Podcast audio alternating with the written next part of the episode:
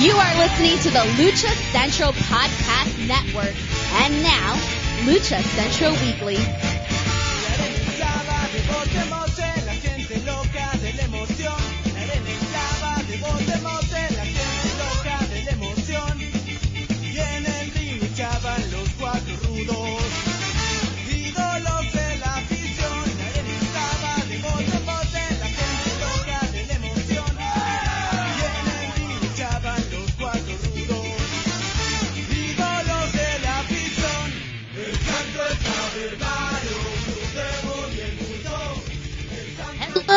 Welcome to another edition of the Lucha Central Weekly Podcast.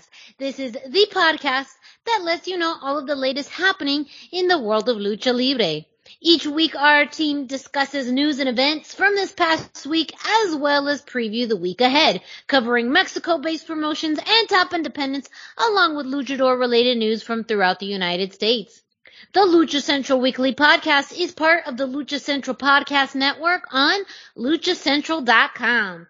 This podcast and others from the network are also available on all major podcast streaming platforms, including Spotify, iTunes, Podbase, Spreaker, iHeartRadio, Google Play, and more. And don't forget that this podcast is also featured at thechairshot.com, one of our partners.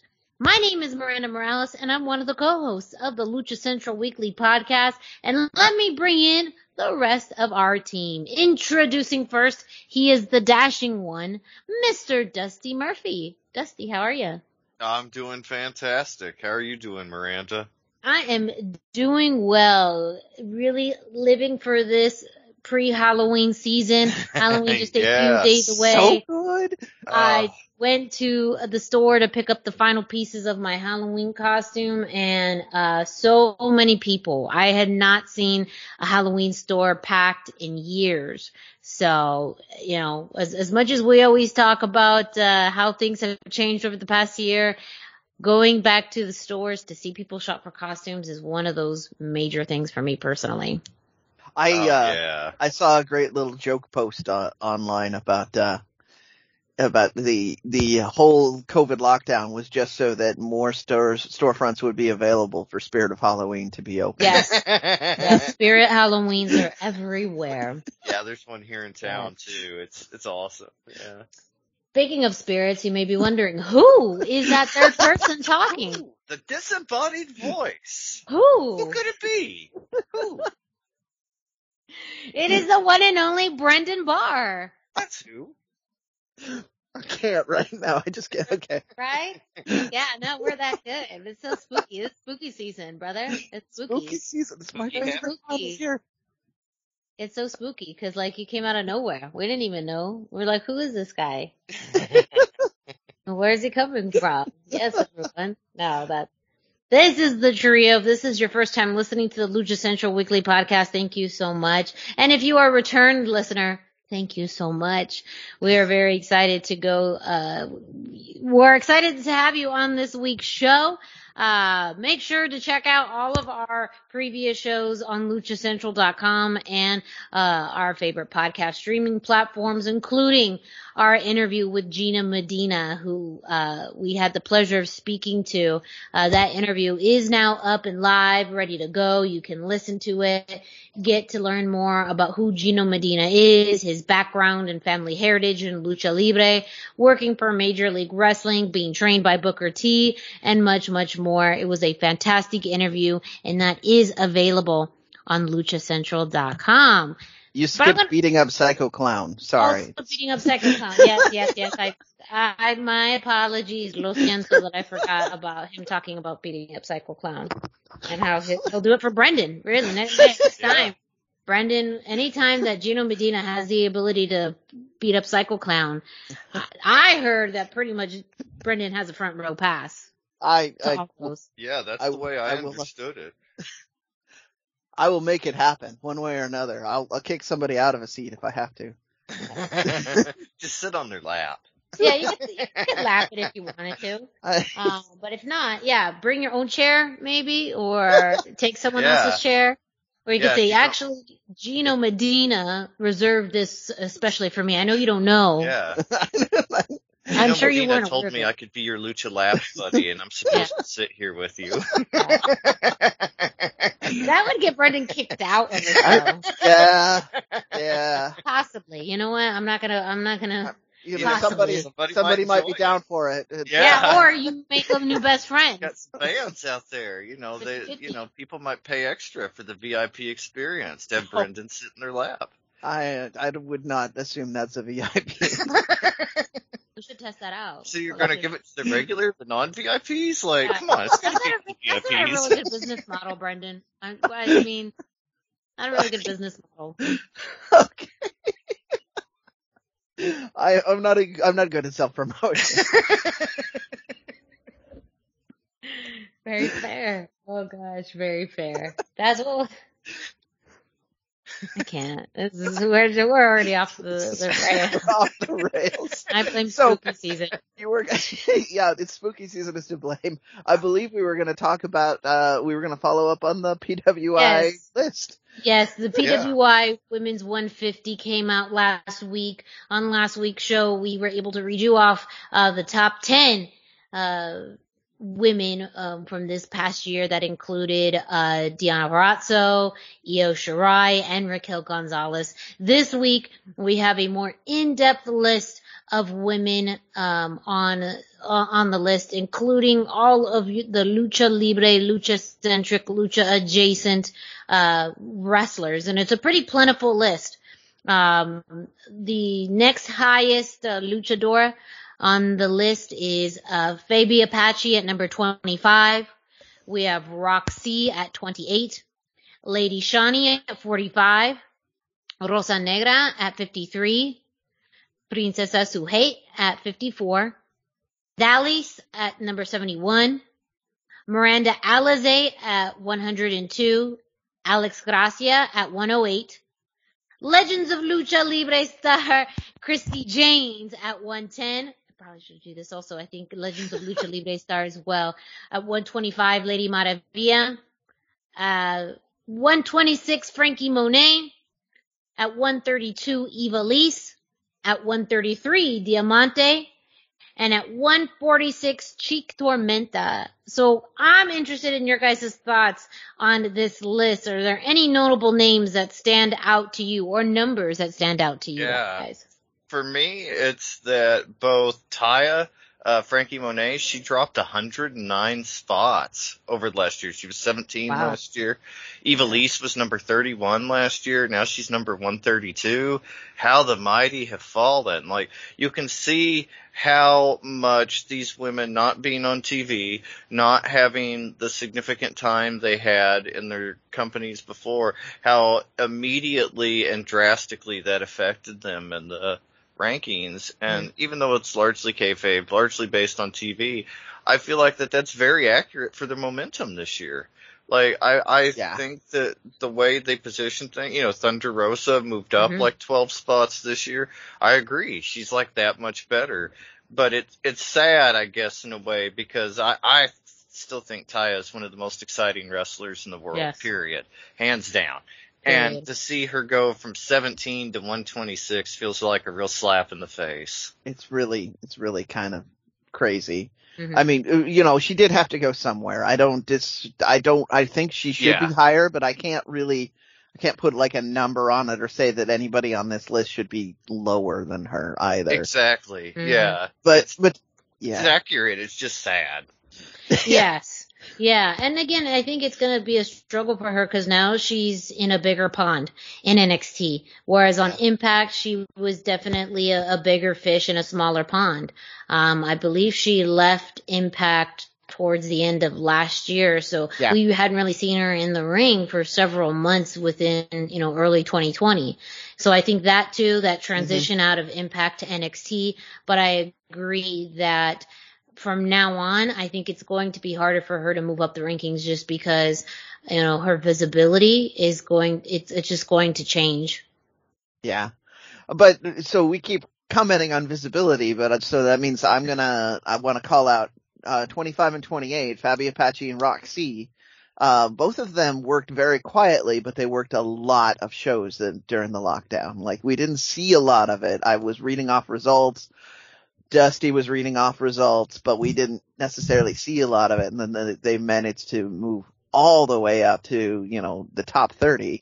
Uh, Rok-C in particular, like, was unranked last year. Uh, also we should point out this is the first year that it goes to 150. Yes. So uh, anyone, Lady, Lady Maravilla, all the way down to Chik Tormenta, they all got the benefit of the added list. But Rok-C was was unranked last year. She probably would have been in the extra 50 had had they been there. Um, but here she is at number 28, well deserved because it was her year. She worked mm-hmm. dozens, if not, you know, more matches over, over the course of the year. She, uh, wound up in, in, uh, the, the ROH women's tournament. So like it, her hard work paid off. And again, Fabi Apache had, you know, just worked as many AAA shows and indie shows as she could pull off and uh, wound up in that that angle with Deonna Purrazzo, who was in the top ten. So again, just uh, but they were just less visible uh, and still managed to quietly work their way up. So I also respect the fact that uh, work rate and as as well as uh, yeah as well as it seems to be represented here. Also, again, there's more on this list than there was. Uh, like we had, we only had a handful of names to talk about when we did this list last year. Yeah. Um, yeah, so significantly more luchadores this year. Mm-hmm. yes. They expanded the field to 150 instead of 100, but at the same time, even like by ratio, we have considerably more this year. Yeah. Yeah. Yeah.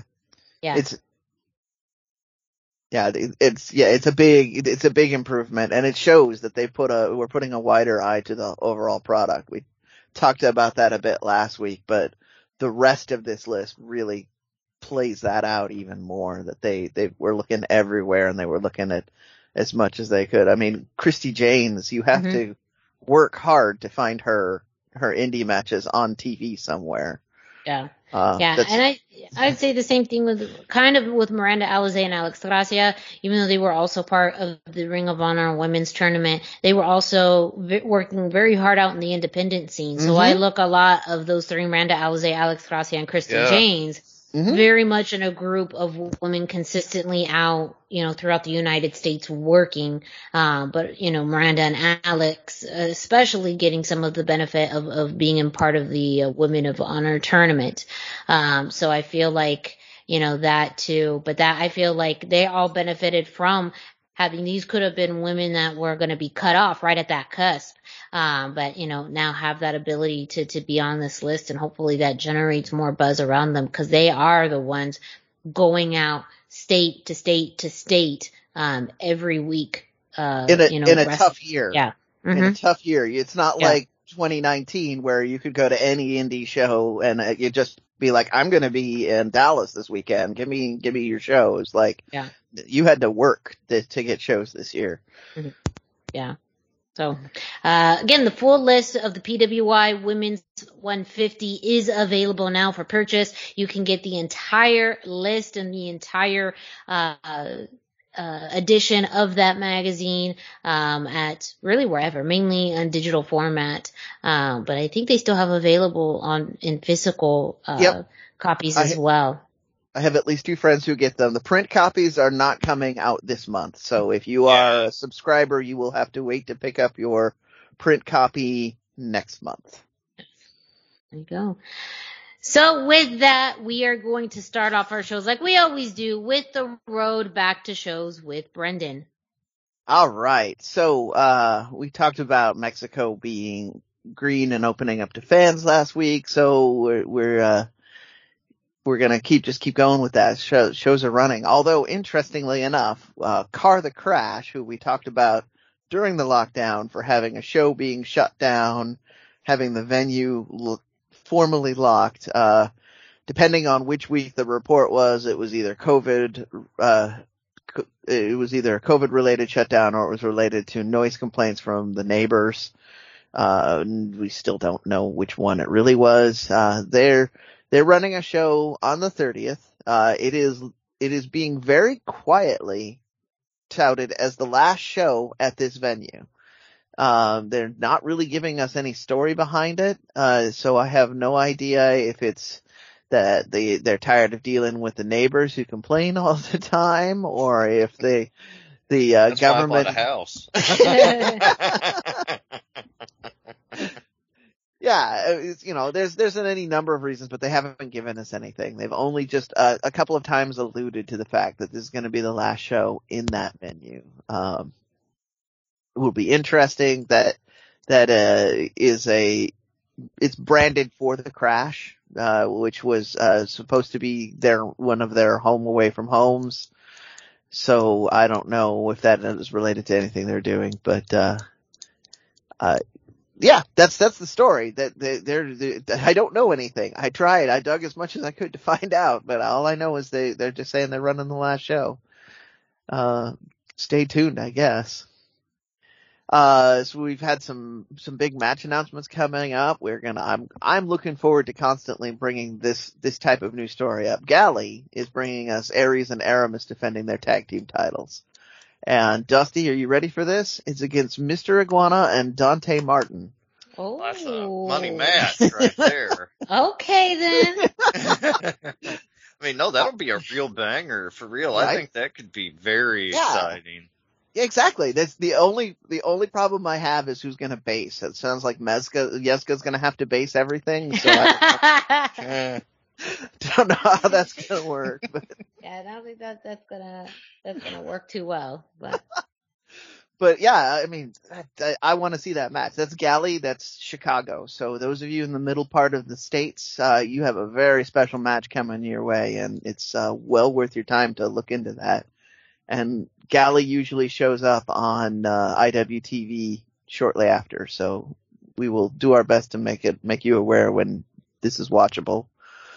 Uh, this weekend, IWRG is doing their annual spooky Castle of Terror match, which, where the contestants will uh, put their mask and or hair on the line, and the last person to escape the cage loses whatever whatever is on the line for them. So if it's Dr. Wagner who is potentially in this match, they haven't given us. They've teased people who could be in it, but they haven't given us an official lineup.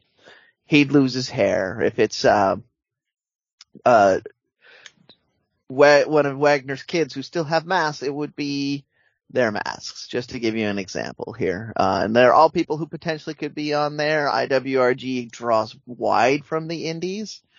Uh, there's even more options available now that we're going to get to later, which is probably smart of them to not answer or to not give the full details away, but I always love this match. I love spooky time of year in Lucha and, and this is one of the big ones for me. So wanted to make sure we got that. Uh, speaking of, of dream matches that we, uh, we might be seeing, uh, or, or other things happening, just quick little tidbit, Super Astro is, uh, tr- says that he has left CMLL mostly because he wants to wrestle more in the U.S. That m- might also make him available for that IWRG, but that's a digression there. Um, it, what is interesting to me about this is when we were talking about this in 2019 and 2020 even, the momentum really was there to bring luchadors to the United States. We had a number of promotions. Yeah. We had a number of promotions that were featuring luchadors prominently and respectfully. Uh, we still do, although, uh, this, the landscape is changing significantly. We're going to get to that soon. So I, I hope that this works out as well for Super Astro as, as it could have in 2019. Um, we will, we will see because I want to see him in more shows, but you know, maybe we'll get him hooked up and get him at a, an Expo Lucha. I'd love to see him alongside, uh, uh, so, Solar, who's a regular at Expo Lucha. So, you know, Yeah. Los Cadets del Espacio. yeah, see, Dusty knows. Yeah. yeah. I can't- know what's up. Um, and then the last story I've got uh, on that in this whole vein is uh, just another quick one. Grand Metal Grand Metalik is tweeting about wanting to face TJP while he's in Mexico, which kind of is alluding to the fact that he wants to wrestle in Mexico sooner rather than later. Because for those of you who don't know, we'll talk about this later. TJP is in Mexico right now, so uh, just kind of a kind of a, I, I like this little tease. I wanted to, to throw that out there because it got me excited. So I'm hoping it gets other people excited. Um, those of you who don't know, Grand Metalik is my favorite member of the Lucha House Party. Dusty has his own favorite, so we're. uh, Lennon and McCartney of the Lucha House Party.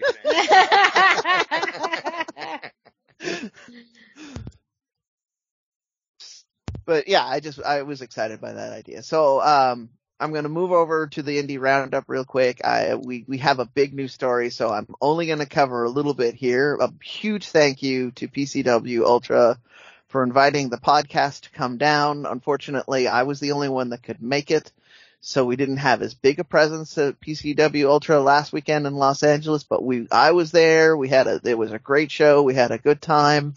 A lot of big stuff happened. There's a lot of good matches. Uh, for full results, you can check out my socials as well as I'm going to uh, try and have this submitted uh, uh online later. But uh, we uh, lucha adjacent matches. We had Viva Van going for the the PCW Ultra Women's title against Ruby Raze, and much to the shock of the audience, like they they barely made the three count that you know most fans do uh, they Viva Van came out on top on this one. Uh, she, she, you know, they were playing up the. She was outsized and outpowered, and Ruby, Ruby Raze is a bit more of a vet than her too. So this was widely being portrayed as an upset, and uh, the aftermath of the match would kind of support that Ruby Ray thought she was going to win too, because she took the belt. And, and we've seen variations on this where people nicely hand the belt to the new champ and raise their hand but she took the belt and instead uh, beat the hell out of Viva Van with it, and then stormed off. Uh, that that plays out later in the night, but uh, congratulations to Viva Van on winning the women's title. Uh, that I'm sure we will see her defending that at shows in the near future. Um, I will definitely be talking to her about that at, when she comes up to Seattle sometime for a Defy show because I know she will now. So good job, and it was a hell of a match, really. Uh, and then in our main event, we had War Beast and 5150 going to war. This was a match that was billed as all violence is legal, which is kind of a War Beast sort of trademark. Uh, they, they, they lived up to that. This went through the crowd. You had chairs, you had tables, you had a fireball. It's not a War Beast match without a fireball going True. somewhere. Uh, True. Well, yeah, that's, they know what the people want. It's, they do. They totally do. And the people were absolutely into this. From the moment that uh, 5150 came out, the crowd was booing the hell out of them. They were trying to get them out of the building just with their words. Warbeast came out and everybody lit it up. Uh, there was several F New York chants that happened throughout the course of the match. Every time somebody ate a table, it was amazing. It was, uh, it was, uh, Danny who ate the fireball and then got pinned for the three counts, so War Beast did retain. But the real story coming out of this is right after that happened, from right next to me even, so this was, that made this extra awesome. Papo Esco came roaring out to the, to the, uh, ring with a baton and he started to, to beat the heck out of the, out of War Beast. Danny and uh, and Slice recovered and they joined in, making it clear they were all kind of participating in this together. And then uh, Juicy Finau came out. Juicy. Yeah. I just love Juicy. It's just, it's actually like a gut reaction every time I hear Juicy's name. I have to then say Juicy. it's true. Every time he's announced, that's the, the appropriate counter response. Uh, so he came out, kind of even things up, but then Ruby Raze, again from right next to me. I had this wonderful spot on the aisle and uh, both times these run-ins happened, I didn't notice them until they elbowed me on their way past. So thanks for, for letting me know you were there. I, I actually appreciated that. Uh, no sarcasm. I, I, it made my night. Uh, and, and uh, so that set up a four on four match for, with, uh, War Beast versus this 5150 faction. I don't know if we, they're still going to be 5150 with all of that, but, uh, uh, yeah, so we're going to have War Beast of Fatu and Samael with Juicy Finau and Viva Van against Rivera Slice, Papo Esco, and Ruby Raze, January 28th, which is my birthday weekend, so I'm thinking I might treat myself and go down and see some four on four violence. um, that's, but that was our PCW Ultra. Again, thank you to PCW Ultra for inviting us down. Uh, I had a great time and I will probably go back again. Maybe even the 28th. That's, uh, that sounds like it's going to be a good time. Yeah. That's my indie roundup. Again, I was keeping this small this week. We did do feature somebody who invited us to an event. So, uh, we, you know, as I always try and pitch, you can, we don't have to always be invited. You can send us footage. You can send us results. We will feature you on the air. We, uh, tend to favor the people who s- submit stuff to us over me going out and finding it. So, you know, uh, later I'll, we'll give out socials and you can, you can get that and you can get full results of the PCW Ultra from my Twitter feed as well. There you go. And yeah, make sure to follow us on social media.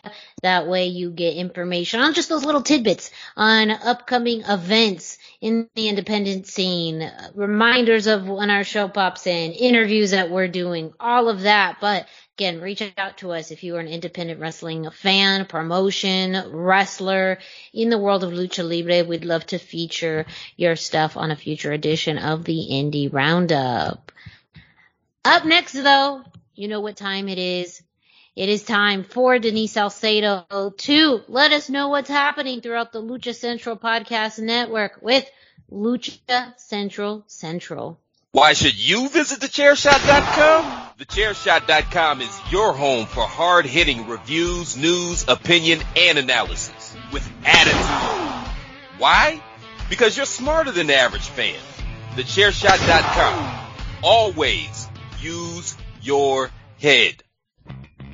Hey everyone, it's Denise Salcedo here in Lucha Central Central with a reminder of where and when to catch all of the great network content this week. Get the full lineup and listen to all of our shows in the podcast network section of luchacentral.com. On Tuesdays, Mass Mats and Mayhem takes you inside the world of Lucha Underground as they take you weekly through the series with the benefit of hindsight and the benefit of special guests from the groundbreaking series. Check out the premiere video stream every Tuesday at 2 p.m. Pacific, 5 p.m. Eastern on the Lucha Central YouTube channel and at luchacentral.com. Then listen to it on your favorite podcast platform every Wednesday. Tuesday nights live, it's Wrestle Boss, where Fabi Chulo talks MMA and pro wrestling with special guests and listener call-ins. Visit WrestleBossLive.com Tuesday nights at 7 p.m. Pacific to listen live or call in with questions or download the show on podcast platforms on Wednesdays. Wednesday nights live on Facebook, it's Spanish show La Mesa de los Margaros, giving you both the news and the cheese made from around the lucha world. Special guests and a whole lot of fun make it one of the most talked about shows in Mexico. Thursdays, it's straight out of the bodega with Papo Esco and PWR promoter Gabriel Ramirez as they have guests from throughout the wrestling world pull up to give an inside look into their careers. From indie standouts to television superstars, each week brings a new name and perspective. On Friday, it's your double dose of Lucha Central weekly podcast, one in English y el otro en español. Lucha Central Weekly is where you'll find all the top stories of the week, both inside and out of the ring from Mexico and anywhere luchadores are in action across the globe. Be sure to subscribe and follow all your favorite Lucha Central Network series on your favorite podcast platforms, either by their own series name or subscribe to the Lucha Central Podcast Network show pages to get all of the shows in one easy feed. And please consider giving a rating to help more fans find the shows that you love. For now, this is Denise Salcedo signing off from Lucha Central Central. Have a great week. Lucha-Masks.com by Pro Wrestling Revolution, bringing you in partnership with Mask Republic, the Lucha Brothers, as well as Japanese legend Ultimo Dragon. Go to lucha-masks.com and fight Lucha Strong with masks from your favorite lucha legends and Pro Wrestling Revolution luchadores. Stay safe in style and represent your favorite luchador. Get yours now at lucha-masks.com, powered by Pro Wrestling Revolution. And a big thank you to Denise Salcedo, who's letting you know what's happening throughout Lucha Central Central, all the podcasts that are airing, where you can find them, and of course, visiting luchacentral.com. I forgot to give Denise a shout out. She was also at the PCW Ultra show. She said Was. hi to everybody listening and, uh, you know, just wanted to, to give her the, the, the love back. Thank you for, for being a good, ho- gracious host, Denise. Yes. So, uh, up next, we have some breaking news within the world of professional wrestling. It just Holy come out over the past day with Ring of Honor. We have to start talking about this because, I mean, this has implications that trickle all throughout wrestling. And, you know, of course, with the Lucha Central Weekly podcast, as a healthy amount of their talent are luchadors. Yeah. So that gives us, I mean, we'll get into it to a second, but Brendan, I mean, what an announcement we saw yesterday from Ring of Honor. So before we get to the huge announcement, I'm going to start with the non-news. There was nothing lucha centric on TV this week. So if you were excited about maybe watching something on TV, this isn't the week for you. Uh, we will give you the status of what's coming up on TV in a second because it, this giant announcement that happened here. ROH went on uh, social media and announced that they are currently releasing everybody from their contracts, uh, effective, uh, at the end of December. So, and, uh, they're going to, everybody just in typical ROH fashion, you're still going to get paid. If you were booked, you will still get paid through the, the end of this contract, but the contract will be, everybody will be released. Everybody is immediately available to appear anywhere they want, which is kind of what I was alluding to earlier. That means we have all of these luchadors that are on the ROH roster now free with work permits to, in the U.S. to just go anywhere. Um, and as well as going back to Mexico and doing shows. So craziness. Uh, I, I, I, would- I have updates on what will be happening with TV, but I know you guys have been chomping at the bit to talk about this. So what do you go, guys think? I'm going to kick it over to Dusty first. Well, I, yeah, I mean, it's crazy. This is kind of unprecedented. I I always enjoyed Ring of Honor when they were like the super indie, when there weren't like contracted Ring of Honor wrestlers. It was just the super indie, like you know the the final boss of indies. I think that's kind of what they're going back towards. It's interesting. Uh, all of the wrestlers I saw seemed to be very thankful and gracious towards Ring of Honor. I thought there might be a little bit of you know, kind of sour grapes or upset feelings, you know, that they were ending all this, but all the wrestlers seem very satisfied with it. So at least they're going about it the right way. But I don't know what this means for the product going forward if they're going to be a super indie. They really dropped the ball. Uh, I believe Bully Ray mentioned this on Busted Open Radio, but they really dropped the ball with Cody and the Young Bucks and Kenny Omega and the G1 Supercard was the one that really stuck out to me. Like that was their their a big missed opportunity, one of their biggest missed opportunities. I, I don't know how to explain. It. it feels like an overcorrection for them not knowing what to do going forward. Allegedly, the tape library is for sale, so Yeah. I, I don't know what any of this means for Ring of Honor. None of it's great. There were rumors, uh, gosh, was it last year or 2019 that Anthem might want to buy Ring of Honor or might be buying Ring of Honor? Mm-hmm. It's interesting how they're doing this now. It helps uh, make the product as uh, attractive to a new buyer as possible, especially if they didn't necessarily want the roster with the with the company. Yeah. Um, the name might be worth more than anything else, or It also explains why Ring of Honor has not worked with AEW, why the Forbidden Door hasn't opened that way. We've kind of all wondered about that. It's been mentioned a lot of times. We, uh, as recently as the Lucha Bros with uh, Dragon Lee and Dralistico, we thought they might be coming to AEW. But if the company was quietly closing the doors going forward, they're allegedly coming back in April. I I don't know.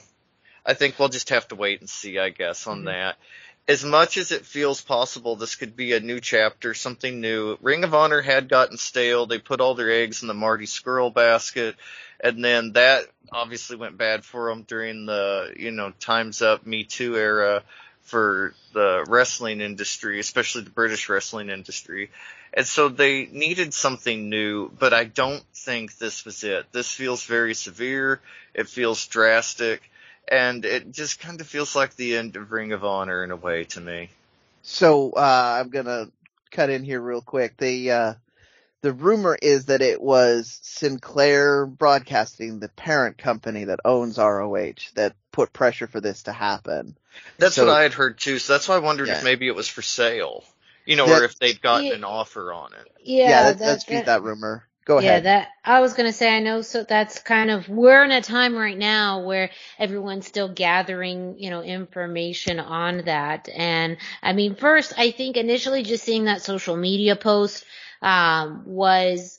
Uh, you know, really shocking for a lot of ROH fans because we had consistently seen, you know, the television product. They had been going back to live events with an audience. They had just revamped their women's division.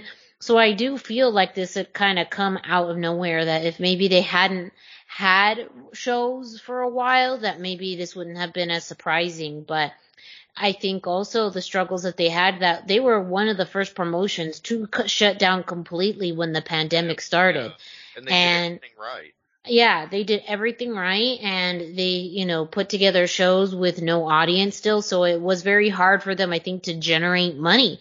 Um, what all of the implications about you know what could be happening too. I mean it's i think it's it's hard to tell at least from my perspective um you know and with all the stories out there it does mean that you know it, it overall feels like this could be the end of ring of honor just the way that people are are approaching it. I also do think it's smart at least for Ring of Honor, the way that they have approached this with their talent to say, this is as far as that we can go with you, but you know, feel free to start planning your futures. We support you yeah. in that. And so, uh, you know, at least on what we've seen a, a level of transparency um, mm-hmm. and effort of trying to keep this together and just likely financially not being able to. I don't know if there is a revamp happening in between now and then, but I do think that some of this gets people's attention to the point where if, you know, they didn't maybe have offers or didn't have interest uh, up till now, they sure are going to have people's attention um, between now and, and, April for the rest of this year because yeah. Ring of Honor has been such an integral part of independent wrestling. Um, and yeah, AEW would not exist if it were not for Ring of Honor. And you know, so they they have all of that there. There's the the people that have come through the doors of Ring of Honor. I mean, are the people that we see now on television that have you know headlined pay per views and WrestleManias and everything. You know, changed so, the direction of the industry. Yeah, I mean, uh, let's absolutely. We can't understate how important these ROH graduates are. Like, but you know, yeah. we haven't seen that in quite some time because you've had like NXT you yeah. know, which essentially became the Ring of Honor uh, within WWE. Even though NXT though has changed its direction too. You know, wrestling looks different now. You have AEW that has really taken the place of Ring of Honor on a televised platform. So who is AE? I'm sorry, who is Ring of Honor now? You know, right? And I think that's been a question people have been asking for quite some time. I think what helps make them stand apart was their level of talent you know, the pure division, the utilization of luchadors, you know, those were all things that made them very unique mm-hmm. and mm-hmm. allowed them to have a product that stood out. But what does that mean in generating revenue and new fans? You know, that I think where there's an issue there as well. And how do you then reformat your business strategy if you have to kind of shrink down or if you have to kind of reformat your business plan to maybe be a little smaller. And maybe that's what I'm thinking. If they are re-strategizing and are able to continue, they got to break things down and they have to kind of, you know, reel things in and really go to a more simplistic model, at least now, um, Yeah. because there's just too much competition and not enough money out there. So we keep going to it. So I am going to talk. They have given us a little bit of an outline of what the future will look like. We they, as I mentioned, they're going to go till December. They're going to have the final battle pay per view. Uh, the I don't know if it's going to be a pay per view anymore. Uh, that's that's a whole other conversation. But they're going to have final battle, which will be the end of ROH in its current iteration, and then they will come back. They, in theory, they're going to come back in the spring uh, with a new fan focused direction. That is according to their mission statements that they have put out. We will continue to see ROH television through Sinclair Broadcasting. They, all the way through December, they will still have new programming. They are recording this weekend to, to have everything up through that. And then we will have clip shows all the way until the relaunch. So that may or may not change if, uh, you know, as Dusty and I are speculating that, that Sinclair is doing this because they're up for, they want to put them up for sale. That, and the library, if the library goes with them, they may, that, that may change as well. But as of right now, that is the official plan. Um, so we do every continuing episode of ROH that we get with content on it is going to be kind of special, and I think that's important to to stress too. Yeah. It's important to note that Ring of Honor's TV license or TV deal isn't working because Sinclair owns the station. Sinclair Correct, yeah. Honor. They only air on Sinclair stations. So like Mhm. for WWE, AEW, TV presence is a huge moneymaker. That's the main What's so special about Hero Bread's soft, fluffy, and delicious breads, buns, and tortillas? Hero Bread serves up 0 to 1 grams of net carbs, 5 to 11 grams of protein, and high fiber in every delicious serving. Made with natural ingredients, Hero Bread supports gut health, promotes weight management, and helps maintain blood sugar. Hero also drops other limited edition ultra low net carb goodies like rich flaky croissants and buttery brioche slider rolls. Head to hero.co to shop today. money. Mhm. hmm Ring of Honor right now that makes nothing. So these free shows they were putting on that made them nothing. Yeah. Like, and yeah, it was just Mhm. important to note that when we discuss Yeah. it, because it Well, and- Yeah. ultimately when you talk about the video library that is something that has just come out really today um you know that video library could be where they could make a whole lot of money um true. because of all of the content and that they've had over the years the wrestlers that they've had to say that there may not be a bidding war after that library Mhm. I mean, it could be super lucrative because you have, you know, entities like WWE who could add that to the catalog and make a whole lot of money. Now, I don't know what that looks like as far as how it is under Peacock, because I think this would be essentially the first big acquisition of content um, for WWE since moving to Peacock. Post um, Peacock, yeah. Yeah, but you also have AEW who I am sure is looking to start building their own catalog. Um, uh, you know, of course of their own content, but if they can also jumpstart that with, uh, Ring of Honor content, decades, you know, of content Mhm. there, you know, that could really help them in launching their own platform or launching their own library. So I think the stakes are very high for that library, at least with those two parties who know, you know, what else or who else may be putting in a bid for it. But that's where they could make that money is in the library. It's true. I'm gonna just put this pitch out there now because I still support the current iteration of ROH heavily. Uh, it's only $9.99 to join the Honor Club right now, which gives you access to everything they've put in there uh, from their library up, which is pretty extensive. It will get you a free Honor Club exclusive match that's being filmed at this weekend or event that's being filmed at this weekend's tapings, as well as uh, the the final battle event in December. So, ten bucks gets you a lot right now, including access to all of that library. Yeah. watch and- it while you can. Yeah, watch Yeah. it while, while you can for this, you know. And again, this is just what I mean, this is now a, a time full of, of buzz um, of what could be happening, and I think we have what Ring of Honor is presenting to us um, in their social media uh, messages, and now we're getting, you know, of course, what we will continue to hear from different um, news outlets and sources. I think that it's, you know, a hard time for you know, now too with everyone getting out of their contracts, you know, that means a whole wide range of people that are available and what that means for them.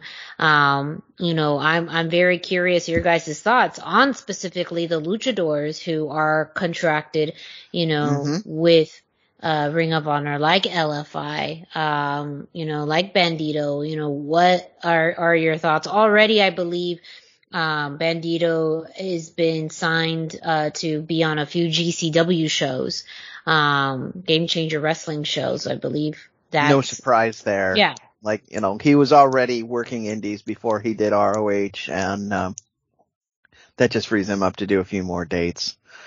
So Bandito specifically was in CMLL last uh, before ROH or e- actually during. And he, uh, they very specifically burned, CMLL very specifically burned that bridge. So, Yep. yeah, he, he could go anywhere.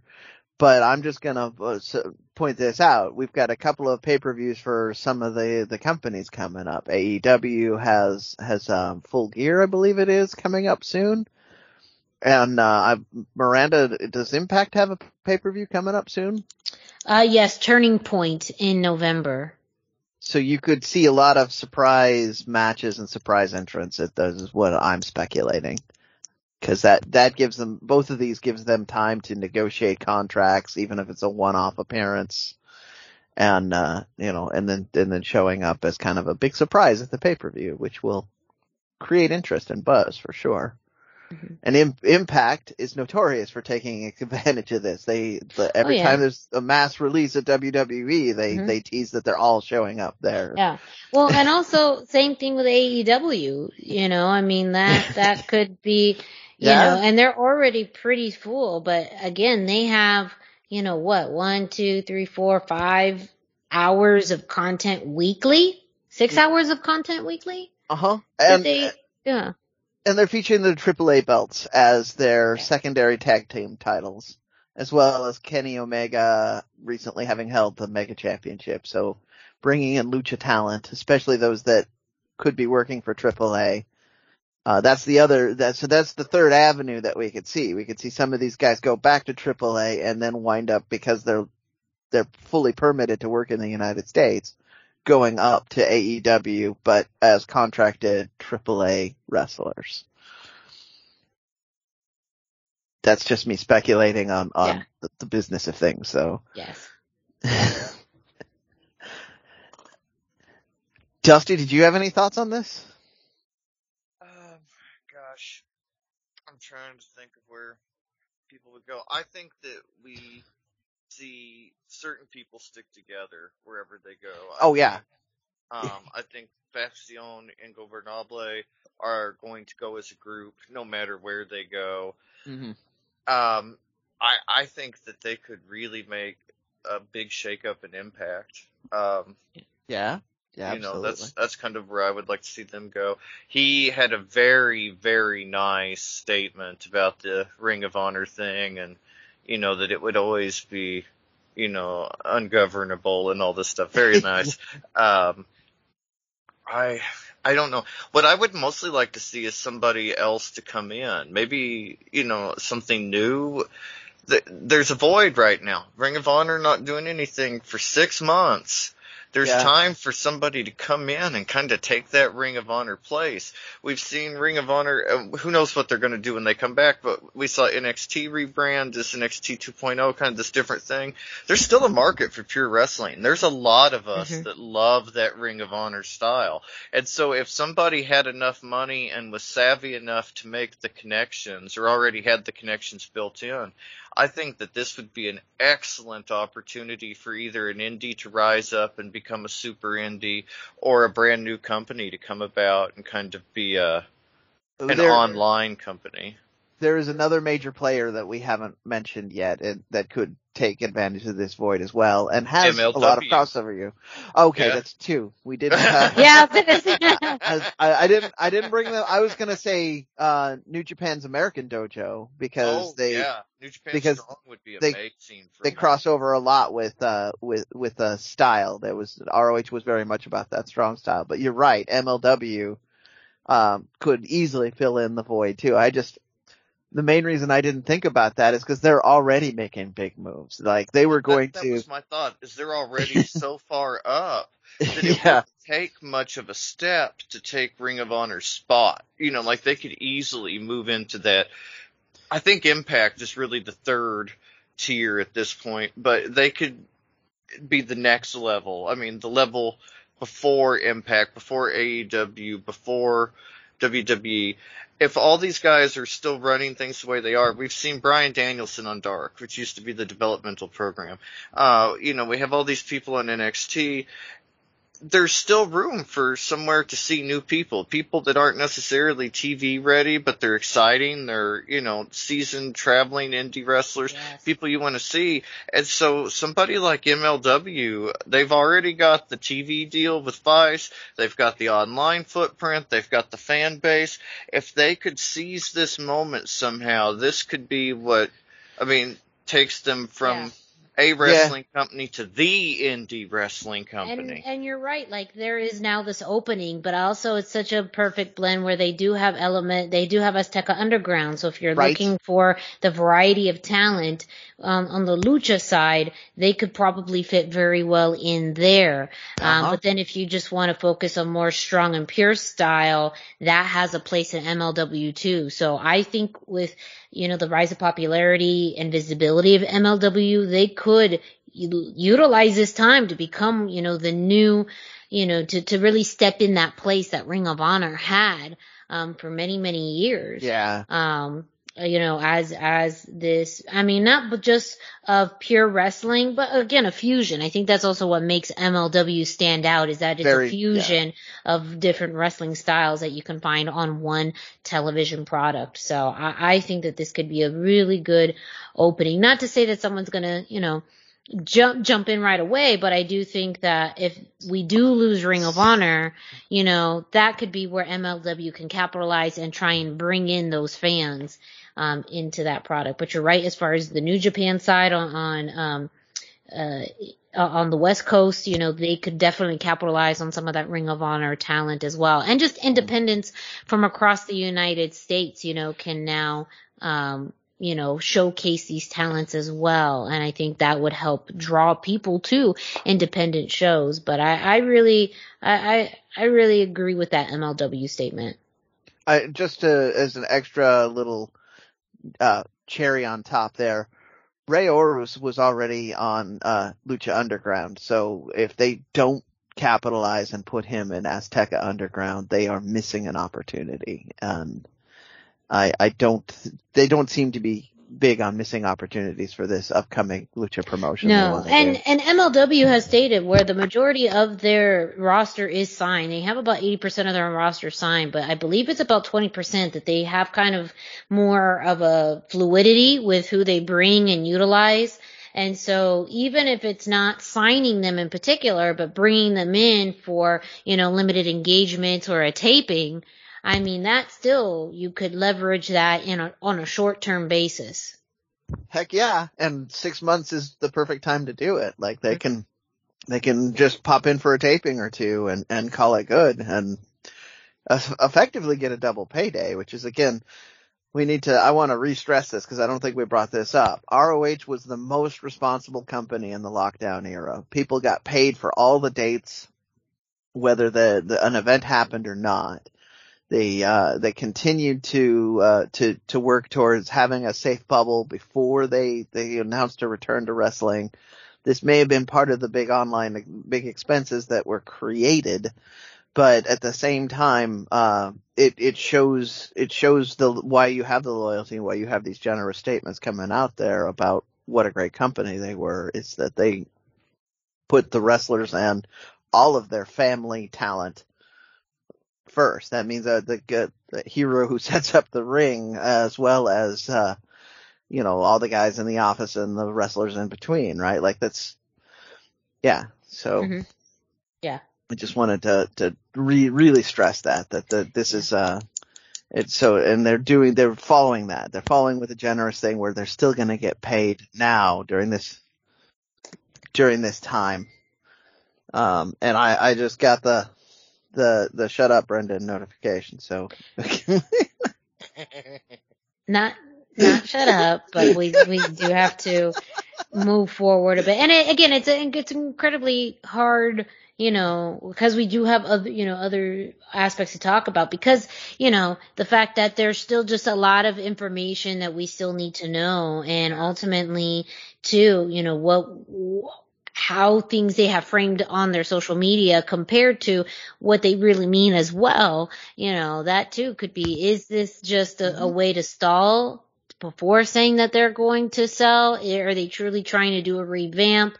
You know, did they have to really cut everybody loose in order to do this revamp? There's still, you know, a lot of, of pieces of information and a lot of speculation out there, but you know that we are going to be covering this as much as we can on the Lucha Central Weekly podcast because this absolutely has implications for the luchadors on the show and of course all, you know, wrestling promotions. right yeah So- lots of big news coming out of Mhm. this Yes. Yeah. With that, we already talked a little bit about AEW, but Dusty, go ahead and take us away with what happened this week on AEW. Uh, yeah. product. Well, first up, we had Rampage, and we touched on this match last week, but we had Pac versus Andrade. We finally got to see it, and what a great match. Right away, it started with everyone besides the competitors being banned from ringside. So there's no Lucha Bros, no FTR, whoever Andrade's buddies with now. Just these two dudes tearing it up in the ring. The chemistry between Pac and Andrade is incredible. I've talked about this before with Thunder Rosa and Britt Baker, but when the chemistry is just right between two wrestlers like this, the results are always just sublime. The pacing and the dynamics in this match were perfectly laid out, and I was just constantly impressed with Andrade, and I really wish he could have gotten a win out of this one. However, Pac picked up the win after getting the small package on Mhm. Andrade. Uh, it was a six minute and 22 second match. And despite my wish that Andrade Pac had gotten attention on Dynamite instead of Rampage, these guys have kind of been the star of Rampage for a couple of weeks now. mhm. Uh, you know, they're not going to get a 16 and a half minute match on Dynamite. Like, there's no way they're going to get to have the banger of a match either. There's so many EVPs involved in Dynamite that I feel like they wouldn't have necessarily wanted to have followed this match. And I mean, like, that's how good they are. There's something special between the two of them, and I would like to see more between them in the future. After the match, Malakai Black showed up to mist Pac. Andrade told Malakai to bring in the chair, but then Cody Rhodes showed up and fought him off. I think we're going to see Andrade aligning with Aleister Black in some way going forward. This coming week on Dynamite, he's got a match against Cody. So Andrade versus Cody, I think will be a lot of fun. We'll touch on a little bit more of that here in a minute about why it'll be a lot of fun. But it's interesting. There's a lot of possibilities with this, and they're really working hard to make Andrade feel exciting. And this is the most exciting he's felt since he started in AEW. To me, at least, I feel like there's finally something exciting going on.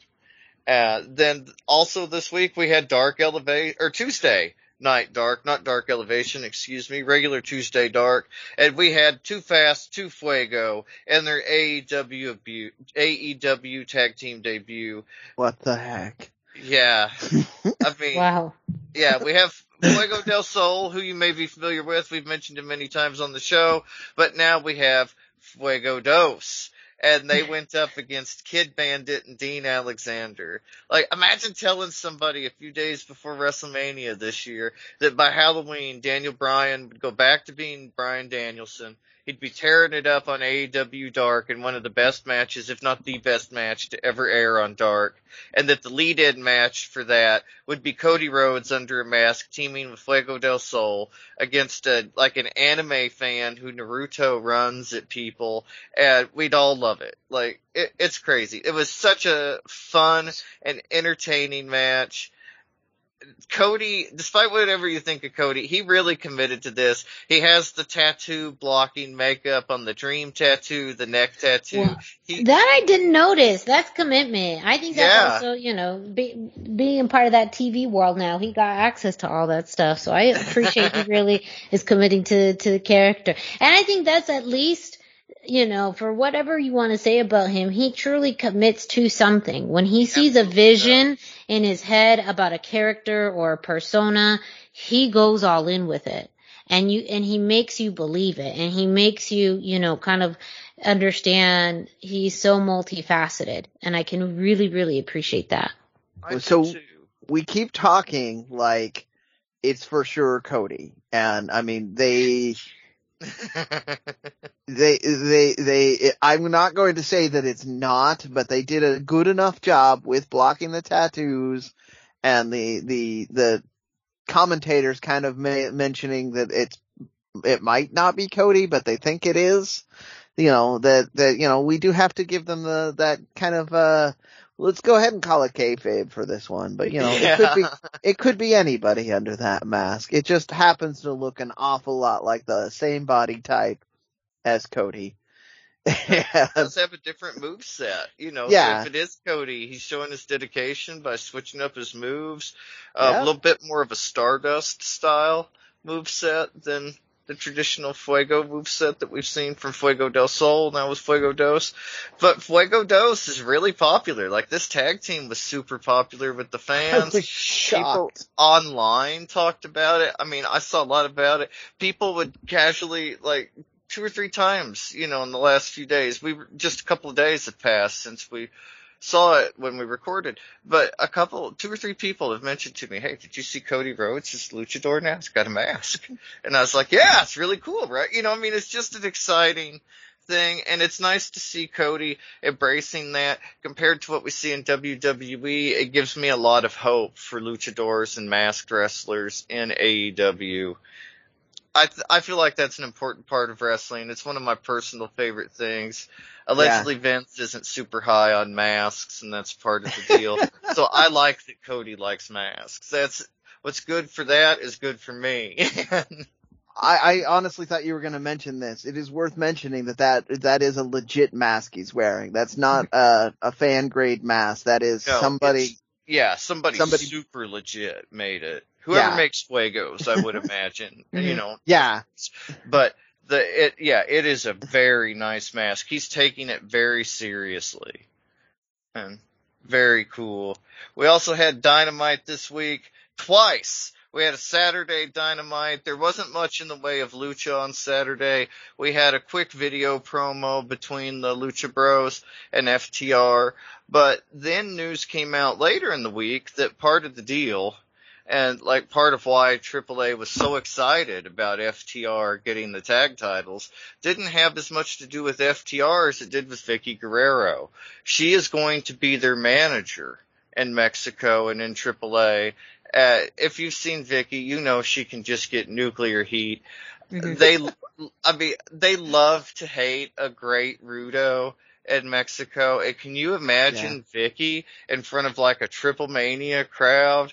Oh, oh, so good. You, Jeff Jarrett thought he was the best Rudo in Mexico, but he is in for a rude awakening, my friends, because Vickie is going to get booed out of Mexico City. Like, I, I, am so excited for that. I have never seen anybody get people so upset by doing so little at a wrestling show as Vickie had. I mean, women just wanting to fight her, going crazy in the crowd, and all she had to do was come out there and make that face and say, "Excuse me."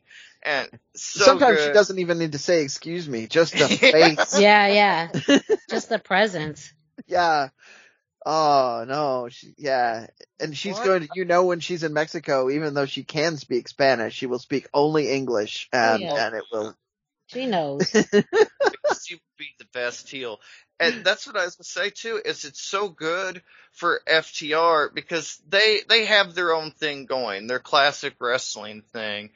But, you know, a strong and, you know, kind of mean and crazy woman as a manager is a kind of a classic thing in wrestling. And Vickie knows everybody. She has been everywhere. She has met every wrestler there is because of her family connection and her WWE connection.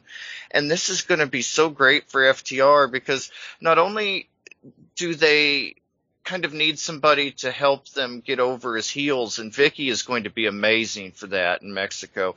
But they also need somebody to kind of help them navigate Mexico, navigate Yeah. the lucha thing, the the politics, the the people, and Vickie, like I mentioned, knows everybody. She's been everywhere. So this is like the perfect pairing to help them.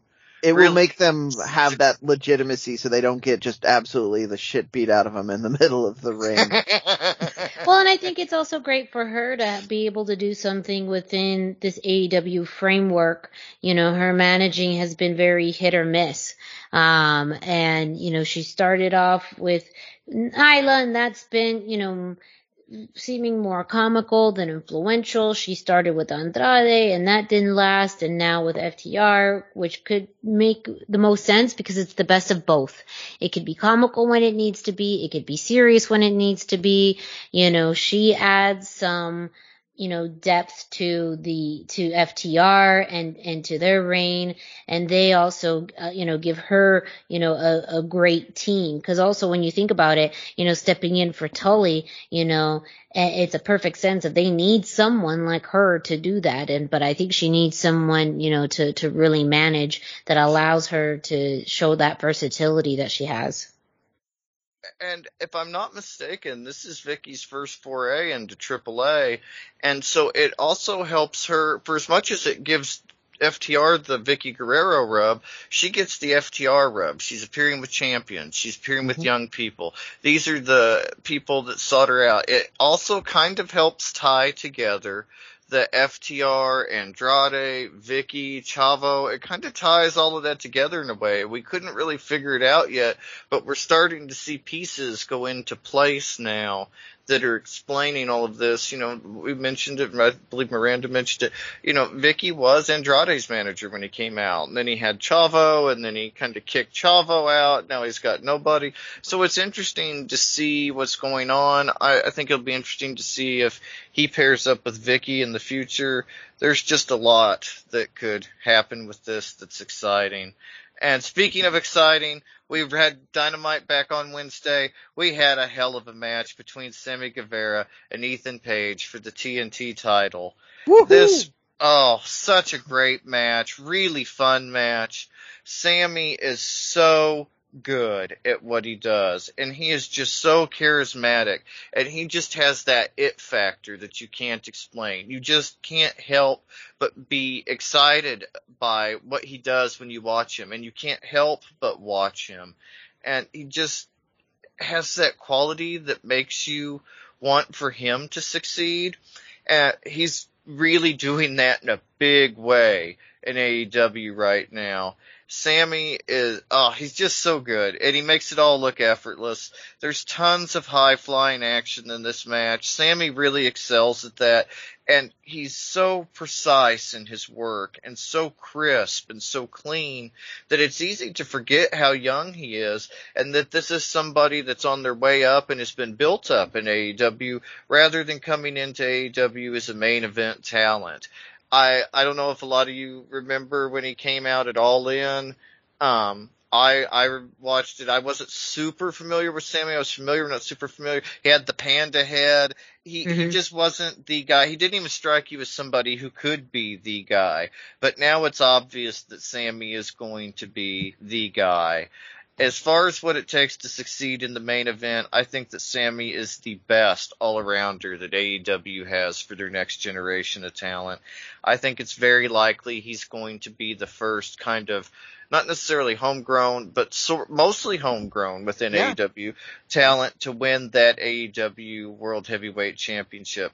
For as much as we love Jungle Boy, I love Jungle Boy, or as much as we love to hate MJF, Sammy genuinely, he has the best all around style, he has the best presence, he has the best charisma, and he has all of that in a way that works as both a face and a heel without having to change a whole lot. Sammy's Sammy, and depending who you put him up against, you know, it could kind of play either way. He's the best and he knows it.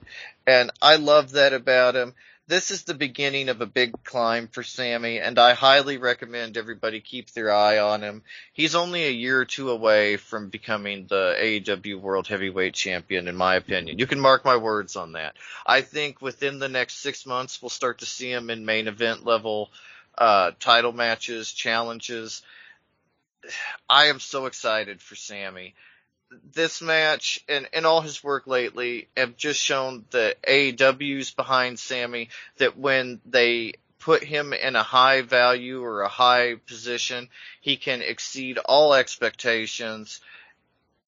I, I, I don't want to fan out too much on Sammy, but seriously, Sammy Guevara is going to be the guy. And watching this match, that was my main, it was a great match. I, I love Ethan Page. I love to hate Ethan Page as the, the heel, the Rudo. If you've seen my Instagram, you know I'm the only hater and a whole sea of people when Ethan Page is coming down the steps.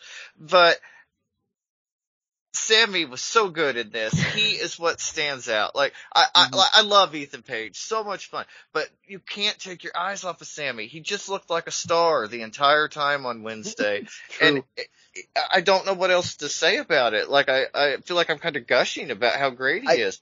But he I is. do feel I do feel it's important to note that this was a match that suffered from AEW overbooking Mm. But that's uh, true. Too many stipulations on there, but uh, they kept most of that out of the way until the match was over. So that shows their faith in Sammy and oh, yeah.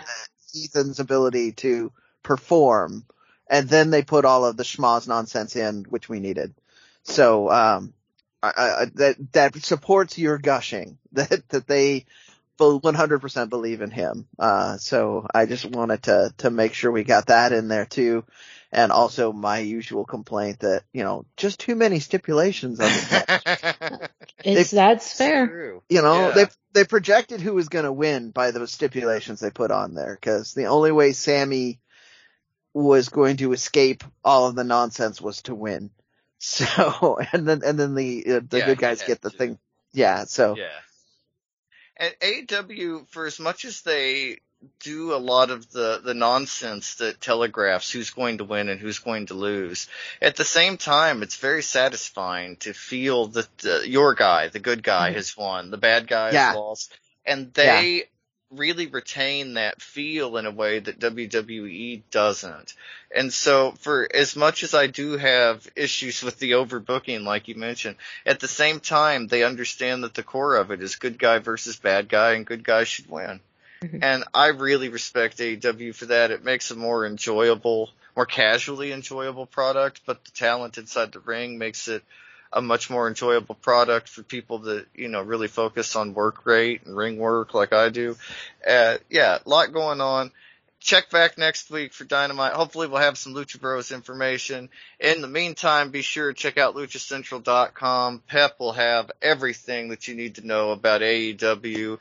Rampage this Friday, Dark on Monday, or Dark Elevation on Monday rather, Dark on Tuesday. He's got it all and it's at luchacentral.com.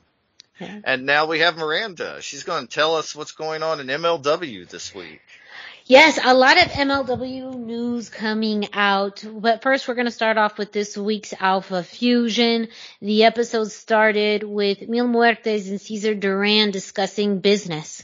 And Cesar had stated that now that, or actually it was Mil who talked and confronted Cesar about now that Mil has fulfilled his end of the deal, i.e. becoming the IWA Caribbean champion and beating Richard Holliday, that Cesar would now need to hold up his end of the deal.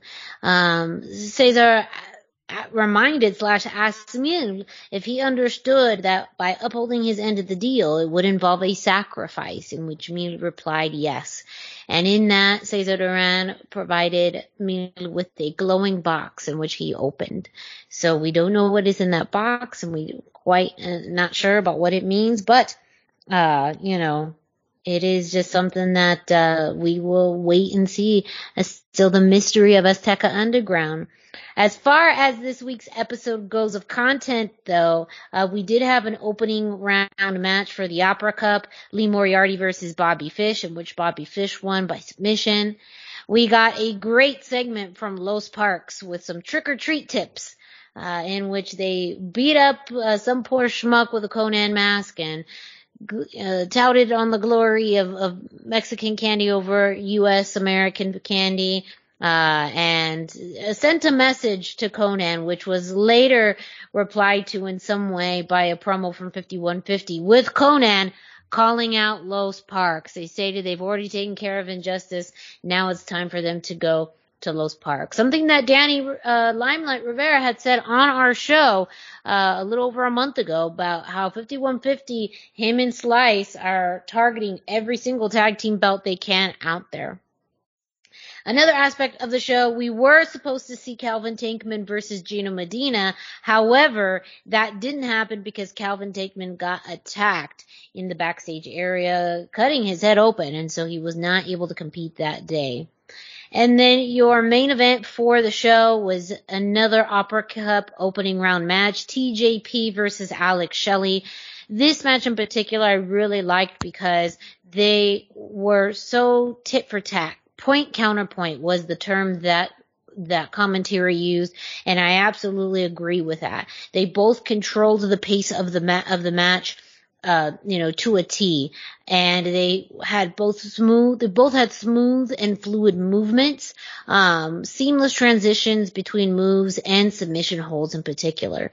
TJP won that match uh, after a roll up win, leveraging the ropes to secure that pin by the way. So, as much as TJP is a babyface in a lot of places that he goes, MLW is one place where he is no babyface at all. So Bobby Fish and TJP advance in the Opera Cup tournament.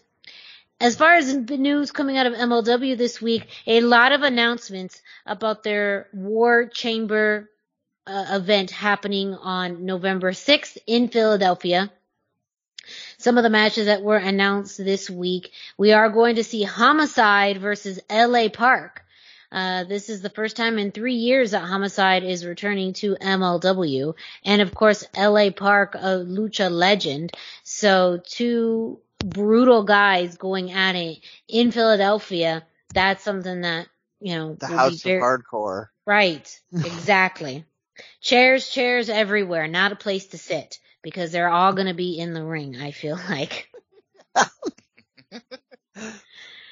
and then also announced this week uh, is that we are going to have a ladder match for the vacant National Open Weight Championship. And this will actually air on Fusion, I believe, the week of Thanksgiving. Um, we are going to see Alex Shelley versus Myron Reed versus Zenshi versus Alex Zane versus an unnamed wild card.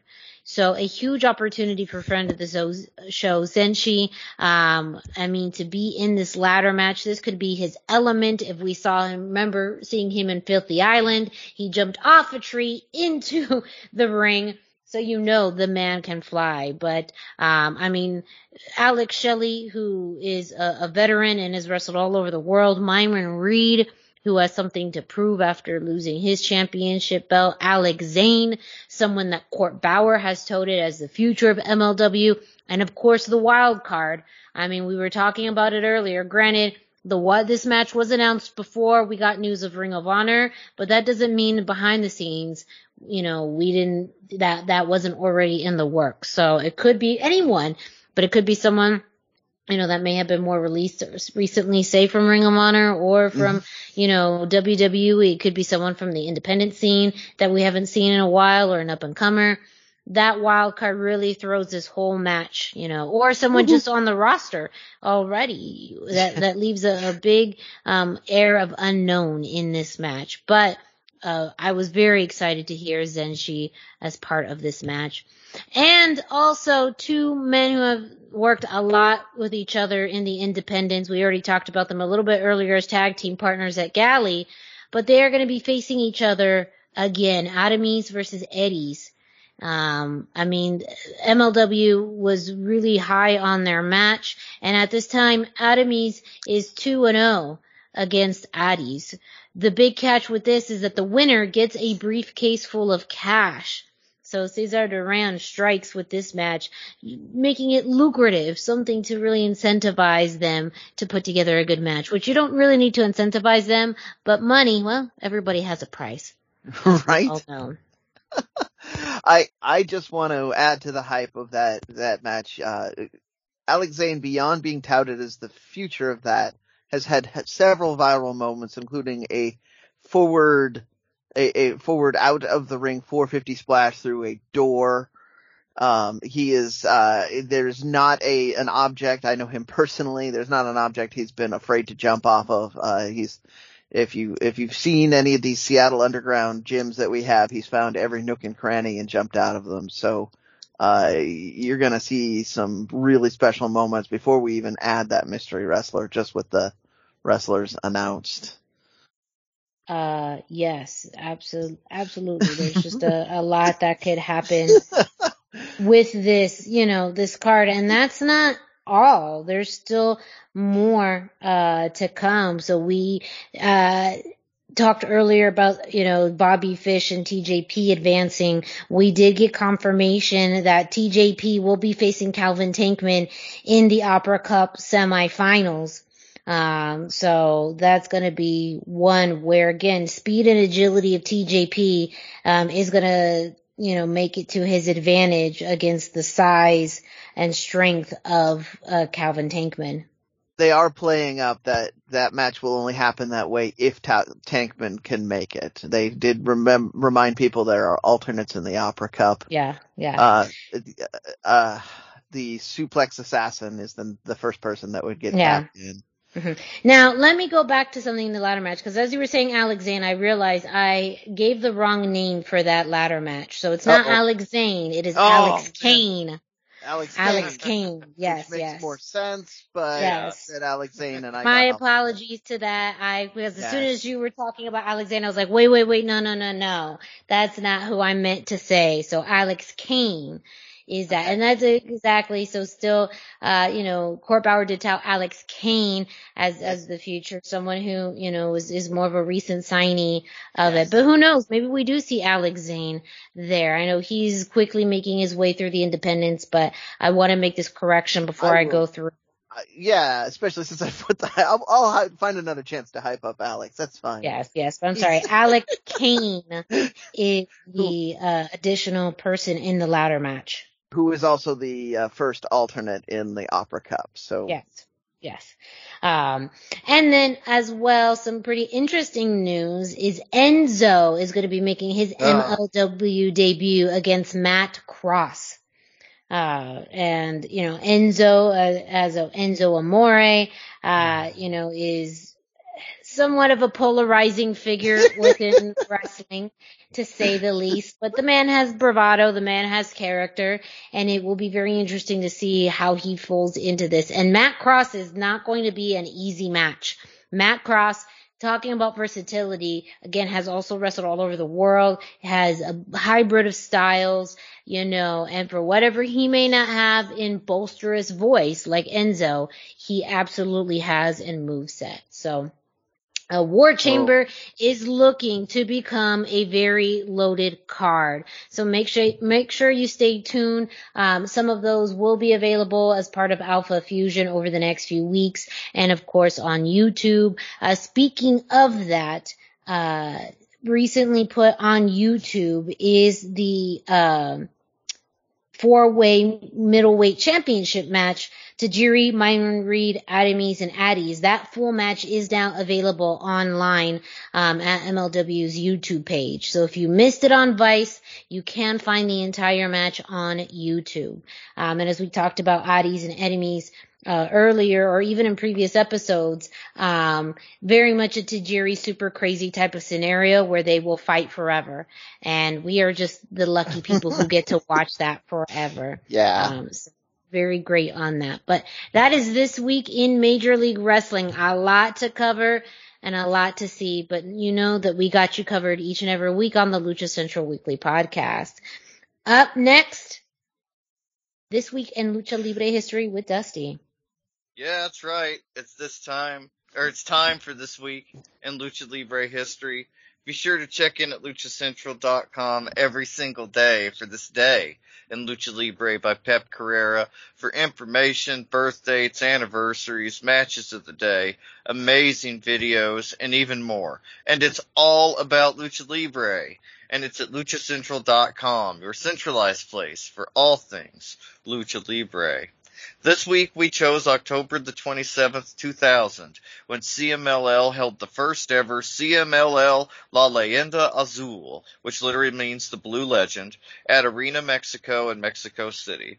And this was an awesome show. It was held in tribute to the legendary Blue Demon, um, very much the same way, the same kind of style and idea that Santo was on, honored with the La Leyenda de Plata these shows were held just on a regular Friday night each time. It was a special, like, Super Viernes show instead of CMLL's regular Super Viernes show. But they were all on Friday nights and they continued to be held annually pretty regularly from 2000 till 2009 when Blue Demon Jr., he was no longer with CMLL. He threatened them with a lawsuit over using the name and the NWA titles and all kinds of stuff. So they discontinued them for a couple of years. But after two years, they returned. And they continued after El Hijo del Blue Demon gave his approval and five shows went on between 2011 and 2017. Doing some research into this, I discovered that due to not having a show since 2017, Rush is still considered the reigning Leyenda La Azul champion. So nice little throw in to some Rush conversation yeah. this week. Cool spot. On this show, however, this was the first iteration, the very first La Leyenda Azul, and we had a tournament format that saw Blue Panther come out on top after beating Mr. Niebla yeah. in a 16 man torneo cybernetico Whoa. match.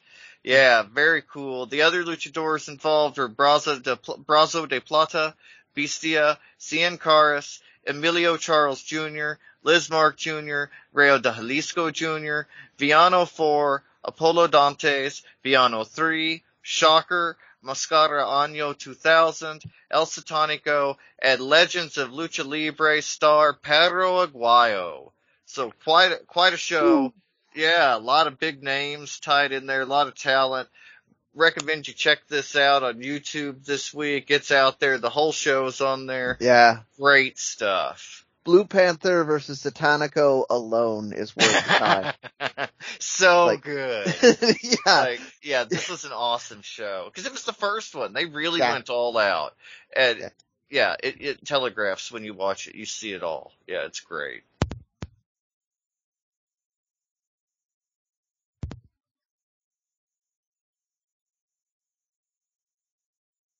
So, oh, go ahead, Miranda. No, no, no, please go. I was gonna say, so we, we just were doing a special look at this this week. We're not mm-hmm. normally, we're not weighing in with all of our thoughts. So I was gonna yeah. kick it back to you, Miranda. Yes, yeah, no, that's what I was. Uh, great minds think alike. um, just reiterating that this information, and of course, the stay in Lucha Libre is uh, located at luchacentral.com. Um, it's something a little different this week as far as honoring, you know, a very uh, special event uh, commemorating the someone whose impact in Lucha Libre is is a millionfold. Um, and that's also kind of a thing about Lucha Libre, as you could tell, a lot of commemorative events and tournaments and cups to honor those who have passed. And so it is also somewhat fitting as we head into uh, Dia de los Muertos uh, early next week, um, as this is very much a time in celebrating those who have passed on. With that though, there's so much more that you can find on luchacentral.com. Brendan, can you tell our listeners what else they can find on luchacentral.com? Absolutely. So if you're listening to this and you haven't visited luchacentral.com, it's time to do it. LuchaCentral.com is the online home for Lucha Libre, where you can get all of the top news in English and in Spanish, find the best curated video content and original content not seen anywhere else, Find when Lucha Libre events would be happening in your area. Find photo galleries from top photographers covering Lucha Libre around the world. A place to have your voices heard from weekly polls to annual awards, seen and read by top executives in all of the major Lucha Libre promotions across the globe. And on top of all of that, it's free. I mean, you can't beat that price. Free. LuchaCentral.com, your centralized place for all things Lucha Libre. So speaking of spooky season, we had Halloween Havoc this week on NXT. It, it, we got a special appearance by Chucky himself, uh, horror legend and uh, apparently star of his own new show on uh, the USA Network. So, go ahead. It's no RoboCop. Nah, no, no, no. I mean, but also, let's say hello to future Hall of Fame inductee Chucky, because um, that celebrity w- wing is is drying up real quick. Um, man, who do you think will get into the, to the WWE Hall of Fame first, Chucky or RoboCop? RoboCop. Yeah, easily. Yeah, I think it's gonna be RoboCop. I'm honestly shocked he hasn't been in there already. right. Again, it's a, it's a very thin, uh, you know, celebrity wing. So who knows? I don't know. If Sting always stays with AEW, Chucky has a sh- chance. He could be the shoe-in over RoboCop. Yeah, that's Sad you true. That's RoboCop without Sting. yeah. That's acknowledging. Yeah, it's acknowledging Sting more than I think WWE wants to at this point. So. Um, but the very first match of the night was the Scareway to Hell ladder match for the NXT Women's Tag Team Championships. The uh, reigning uh, champions Io Shirai and Zoey Stark had to work their way through two other teams Toxic Attractions, Gigi Dolin and Jacy Jayne, and Indy Hartwell and Persia uh, Pirotta to try and get those belts back. A big brawl started the match with Toxic Attraction being thrown out of the ring. Um, you had a great double drop kick on Indy and Persia from Zoey and Io. I feel like a lot of great tag team work between Io and Zoey. Zoey really pushing herself on more of kind of that acrobatic side as well in this match. Um, you also had a spot where Io moved out of a suplex um, in, in transition that was originally going to be one on a, on a ladder into a double DDT. Um, and again, with kind of the acrobatic movements, both Io and Zoey took turns jumping from the ropes to the ladders um, to try and stop Indy Hartwell uh, from moving her way up the ladder. Um, Io, of course, it wouldn't be an Io Shirai match without a moonsault, so she landed a beautiful moonsault on JCJ on the ladder. So that she was definitely uh worn out at that point. Uh, but there was also somewhat of a scary spot towards the end of the match where Io pushed, I'm sorry, Indy pushed Io off the ladder onto another ladder that was set up outside of the ring and she took a pretty rough tumble to the ground. Um, even to the point that Indy Hartwell was concerned, but that was enough of a distraction, uh, for Toxic Attraction to climb up the ladder to retrieve the titles and become your new NXT women's tag team champions. Later that night, we had the NXT Women's Championship defended, uh, Raquel Gonzalez versus Mandy Rose. It was a spin the wheel, make the deal match in which the wheel was spun to determine the stipulation, which landed on Chucky's choice, and he chose a trick or treat street fight. That's a no count out, no DQ match with the match having to end in a pinfall or submission in the ring, which Mandy Rose learned the hard way because she tried to pin Raquel Gonzalez outside of the ring and the referee told her, sorry, you can't do it. You gotta get in, which really pissed her off. Uh, but back to the entrance, Raquel Gonzalez just came out like a bad ass on a motorcycle into the ring. Hell Great yeah. lime green look. Um, but yeah, I think I, I echoed what commentary said out loud. Raquel Gonzalez looked like a badass coming She into the ring. She really- always looks like Yeah. a badass, but I mean, there was extra. she that looked- spoon was yeah, that spoon was heaping Vicious. today. yeah. She Yes. just looked vicious on her way out. Oh, yeah. I enjoyed. Yeah. badass. Raquel dominated, you know, most of the match to start off with, and eventually Mandy Rose was able to find some openings, utilizing some speed with kicks in the corner. The one thing I will commend Mandy Rose on in this match is that once she got a good shot in, she did not let up. She realized that's what she needed in this match. Also, this was a stipulation match, no DQ, so weapons were allowed. The utilization of uh, a kendo stick helped out uh, the stairs, a table, uh, which ultimately was used uh, when Raquel speared Mandy into that said table. Um, but towards the end of the match, we did see a mask figure come to the ring. That mask figure hit Raquel on the back with a shovel, and that allowed Mandy Rose to land a kick to the head of Raquel for the pin and become your new NXT Women's Champion. After that, we saw the masked figure going into the ring and reveal themselves to be Dakota Kai. So Dakota Kai is back in NXT. It looks like we are going to be continuing that feud between Dakota and Raquel, but with no championship because now Toxic Attraction holds all of the gold. I think this stipulation match had to happen this way in order for the transition of champions because I think it was just not going to be believable enough to have Mandy yeah. Rose outright win. Yep. Um, you know, again, I, I said to, to her commitment to this match, you know, Mandy really took advantage of a lot of openings and utilization of those weapons. Um, but again, too, it was also very hard to look at this match when you've seen Raquel defend against Rhea Ripley and Io Shirai and Dakota Kai in just very strong, you know, singles matches.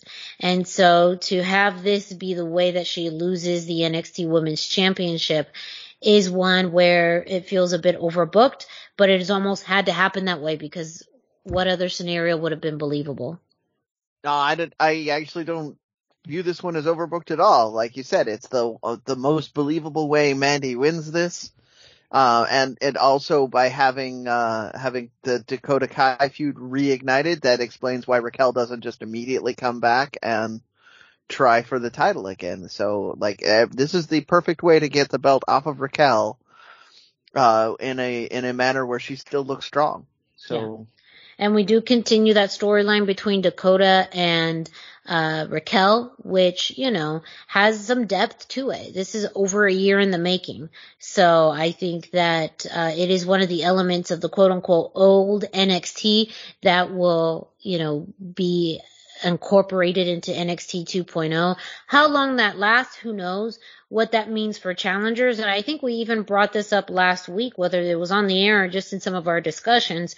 It does allow for a wider variety of challengers now to step up to the plate and allow for more believability of, of the title to change at any point. And one yeah. person I distinctly remember, I think Dusty bringing up was Frankie Monet. A Frankie Monet uh, Mandy Rose match would be awesome. And it would be very believable, you know, if you were thinking about what your next champion or who your next champion could be after Mandy, could absolutely be Frankie Monet. And should be. It, and it should be. That's also the point. It should be Frankie Monet. well, legitimate contender, and yeah. that hasn't already been champion, at least in my opinion. Not as she's been presented is my yeah, only... not as she's yeah. been pre- presented in NXT, yeah. but just knowing her history. Yeah, and that's that's unfortunate. You know, we touched on that in the in the banter earlier in the show with the PWI. Like her star has really fallen, and the way she's displayed and highlighted in NXT is not what it was in Impact or Lucha yep. Underground or AAA. And so I think that kind of coming to terms with who Taya was and who Frankie Monet is yeah. is a lot harder for some of us than maybe your more casual NXT yeah. or WWE fan. Yeah. Yes.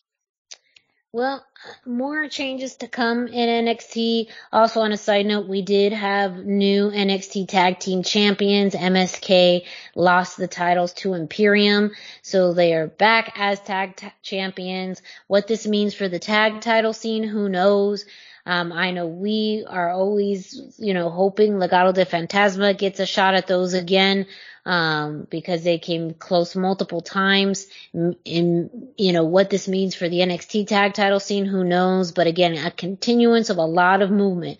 The only title that has not changed is the NXT championship. Um, Tommaso Ciampa defended that and, and successfully won his match. Um, and so, I mean, yes, it's a lot of changes that continue to happen with NXT 2.0, which we got you covered on luchacentral.com. Up next, CMLL. Brendan, you have a, a few things about Day of the Dead lineup. Oh, I have, yeah, so we're gonna go over that. First, I have some results. TJP was in Mexico City. So, uh, Friday, uh, last Friday, the 22nd, we had a, a match, uh, or we had a series of matches. The, the last two are what I'm going to cover here. We had Místico and Ultimo Guerrero in the semi-main event. Místico came out on top. The reason that I mention this is because at the after match, uh, they, is leading to a mask versus hair match between the two. And it is unlikely with Místico having just gotten the Místico title back that he's going to lose his mask. So we could see a bald Ultimo Guerrero in the near future, which, uh, is better than his hockey hair. I, he's exciting to me for all the wrong reasons because he has one of the ugliest mullets in wrestling. Oh yeah, it's terrible. Like it's with- literal achy breaky hockey hair. Like it's terrible. I I've seen a lot of bad mullets in wrestling, but his is one of the worst. Wow, that's saying something. yeah, it really is. And he's absolutely right. It's a terrible mullet. Uh, I'm looking at you, Ricky, if you're listening to the show. Uh, but in the main event, we had Titan and Volador Jr. against Ta- Templario and TJP. And, uh, TJP did not come out on top on this. He was, they were using him as a foreign Rudo. Uh, Titan and Volador came out on top. They took the last two falls. The, the bad guys took the first one. Um, it's great to see him back. And again, I just, you know, since we've been talking about it, I wanted to give you a result from, from the show that he did. Hopefully we get a few more, but that's the only one that, uh, I've seen him on the lineup for. So I wanted to get that in there. So CMLL is doing three Day of the Dead shows. I believe I had previously said they were going to be free. I was gravely mistaken. They're doing them on iPay-per-view, which means no replay. So you're going to have to watch them live if you want to see them. I do Uh, always recommend them. Allegedly, at least one of them is going to be on New Japan World. So you may be able to watch one of them on replay on New Japan World if you're a subscriber. Okay. Well, uh, we will keep you up to date on that. But, uh, so, so we have, uh, a show Friday, 1102 in Arena, Mexico. We have another show. Oh, sorry, not Friday. 1102 in Arena, Mexico. We have a show Friday, 1105 in Arena, Mexico. And then Saturday at Arena Coliseo. Um, just uh, just a few highlights here. We're gonna have uh so I finally get to see Avispa Dorada at a a Day of the Dead show. She'll be on the 1102 show. Uh then we're going to have on that show you have the Cibernetico for the Rey del Inframundo, which is featuring Místico, Gran Guerrero, Volador Jr., Templario, Valiente, Gamilio Diablo 1, Atlantis, Jr., Gamilio Diablo 2, Angel de Oro, and Felino. Uh, there's a bunch of other matches on there, and then, uh, uh, but we're gonna, because there's three loaded cards here, I'm gonna just trying to do this quick. Then the Friday 11, sh- the, the, the Friday the 5th show at Arena Mexico, uh, we'll have, uh, Jarochita and Lluvia against Amapola and Metallica for the Mexican win- women's tag titles. Uh, Euforia, Hechicero, and Mephisto. So the new, uh, evil faction against Cavernario, Dragon Rojo Jr., and Ultimo Guerrero.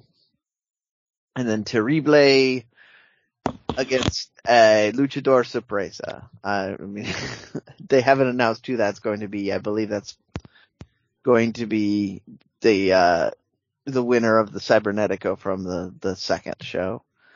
And then the Arena Coliseum show, you will have, uh, I would just, do, yeah. The Torneo La Gran Oportunidad. This is why I'm stuttering, cause that's, uh, hard for me. Uh, that's gonna feature Electrico, Robin, Oro Jr., Pegaso, Stigma, Hombre Bala Jr., Enfermo Jr., Disturbio, Cachorro, uh, Halcon Suriano Jr., Sangre Imperial, Panterita Del Ring Jr. And this is basically, this is your, your chance to, to get into a main event match. That's why you're hearing a lot of names I normally don't say. These are Arena Coliseum guys who I believe they're going to get shipped out to go to Arena Mexico to face somebody in a more main event match and probably be absolutely murdered. But, you know, that's, that's what you're here for. And then in the main on that one, you'll have Felino Místico Volador Jr. against Atlantis Jr., Gran Guerrero, and Ultimo Guerrero. This is a, a, Relevos Increíbles, uh, six man match. So, uh, all pretty good lineups. Uh, I'm obviously going to have to catch the, the, the second show because, uh, I get to see Avispa Dorada. But, uh, all of these are on iPay-per-view. Uh, they, the full lineups are available on Lucha Blog. Uh, I can get you, I can link you the full lineups. I'm gonna see if we can't get this up on uh, Lucha Central some at some point, but uh, that's Pep's decision, not mine. And uh, that's that's what we've got for CMLL this week. Uh, it's a pretty stacked lineup. Uh, can't I can't stress enough how cool these Day of the Dead shows are. They always put put the production value up to the max. There's always um, always actors in the uh, in the, the garb. There's there's usually black lights and cool digital effects going around. Uh, wrestlers get dragged to the underworld, which is you know um, It's awesome. yeah, Yeah. It's, it's, yeah, it's just always very very cool. So. there you there you go. That's our our Day of the Dead lineups. That's that's uh starting real soon. Like I said, the first show is on the second, the second one is on the fifth, and the last one is all the way out on the sixth. Uh, that's the one that might wind up on YouTube at some point because sometimes those Coliseum shows wind up uh, being uh, subverted and put on YouTube anyway. So, but uh, you know, that's that's piracy stuff I'm talking about there. And uh, that's that's what I got for CMLL. Thank you, Brendan. Up next this week in WWE with Dusty. Yeah, we didn't really have anything on SmackDown on Friday, but Monday on Raw brought us a considerable amount, not necessarily all great, but a considerable amount. First up, we had Zelina, and she defeated Doudrops, which really pleased me, and I was kind of surprised about. Queen Zelina, as you know, Crown uh, Jewel, they had the Queen's Crown tournament, and Zelina won. She, of course, her gimmick now is Queen Zelina, but it's given her some direction and she's using similar tricks to what she used throughout her career in WWE and NXT when she was a manager, but she's applying them to herself to kind of keep winning matches.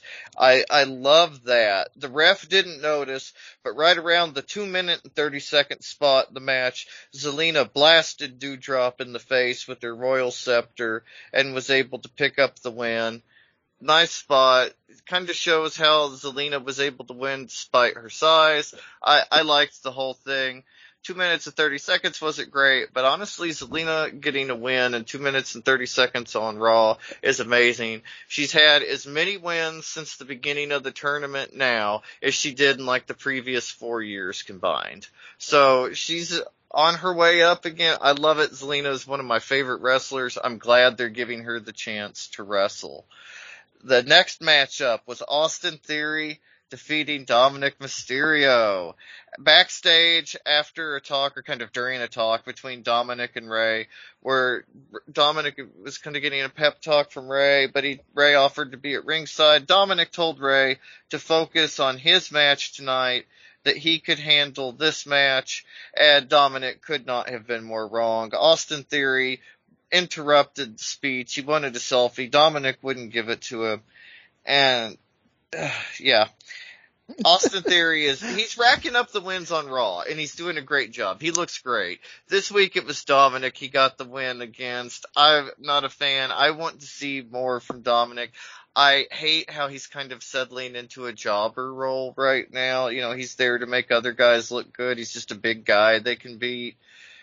Not a fan of that. Dominic didn't want to take a selfie before the match, so Austin took one with the ref after the match like I say, it's a it's a very strong win for Dominic or for Austin Theory rather, but it's another strong loss for Dominic, and his career's just kind of been filled with losses to important guys and losing important matches and the the feel of that and where it's going. Not a fan personally. Then our third match, final match that was lucha relevant of the night on Raw, we had the ladder match for a title shot for the WWE title going to get up against Big E. We had Seth Rollins versus Kevin Owens versus Finn Balor versus Rey Mysterio. And I'll be completely honest with you guys, despite the talent involved in this match, I just didn't find myself that excited. Uh, you know, it's, hard for me to get really hyped about a ladder match in the WWE because of the ladder match aspect. WWE kind of requires a certain amount of tropes for a ladder match that have removed a lot of the suspense for me and the excitement for me as a viewer. There's always a completely illogical table set up. There's always somebody going through a ladder that was laid out horizontally at ringside, usually balanced on the announcer's table. Uh, there's people that all of a sudden they always forget that they're not having a regular match. They forsake the ladder, the clipboard, the briefcase, whatever they're trying to grab to do a move. People suddenly get up the ladder and forget how to grab a briefcase or grab a clipboard to undo a hook. I mean, like it happens in every single ladder match. Yeah. True. And the formulaic And, part and of that. Yeah. just to stre- re-stress this for those of you who haven't been watching as closely as we do, it's not one of these things. It's all of these. Oh, literally Yeah. all of them in every single WWE ladder match.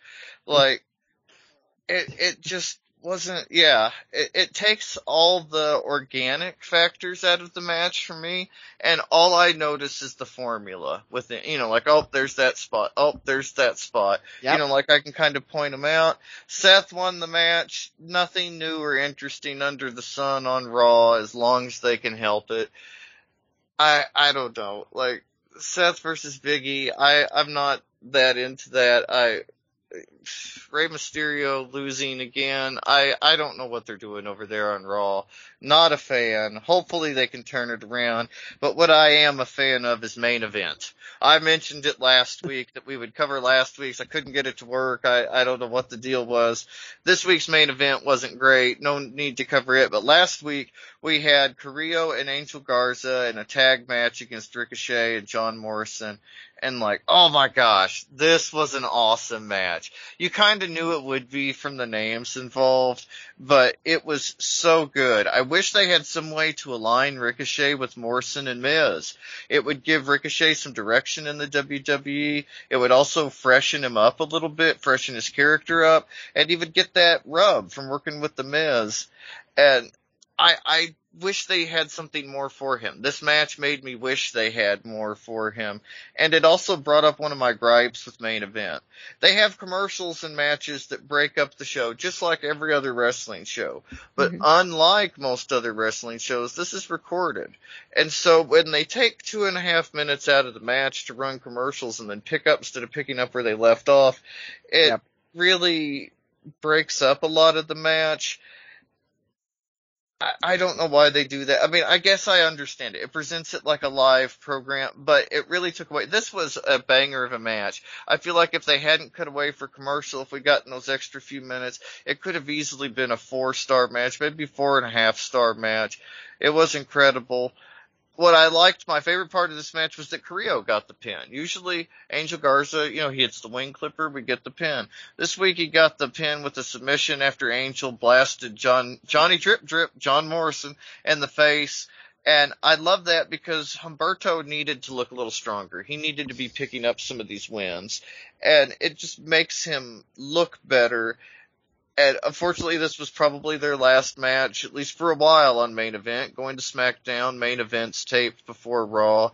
I wish they had done more with the tag team pairing of Ricochet and Morrison against these guys too while we had it, because we saw a lot of iterations of this match, just not that set up. Humberto looks stronger every week. He looks more and more vicious every week, and he looks more and more legitimate every week. And I love what they did with him on main event and did with Garza Carrillo to build them up as a tag team before they go to SmackDown. Hopefully we'll get to see some interesting things there and they won't just be fed to the Usos, but we'll see. 205 live last week too, very Friday night, very exciting. Amari Miller and Valentina Feroz versus Katrina Cortez and Yulisa Leon. This was mostly just a quick tag match to get some TV exposure for these guys. Now that NXT is like its own third brand, 205 Live has really become where we see the trainees and a lot of the developmental work. And this was a great match for that. Miller picked up the win with a knee strike, uh, for the pin on Yulisa Leon at 3 minutes and 44 seconds. As we mentioned last week, Katrina is a masked luchadora from Chile, and Yulisa is a signing. She was very recently announced just last Thursday, October the 21st. She's a second generation wrestler, also a bodybuilder. She has a great look, great body. She's from Mexico. Her dad is Monterrey wrestler Spider-Man who you may be familiar with. Uh, he wrestles a lot under the name Spider-Man in the Monterrey and Tijuana scene.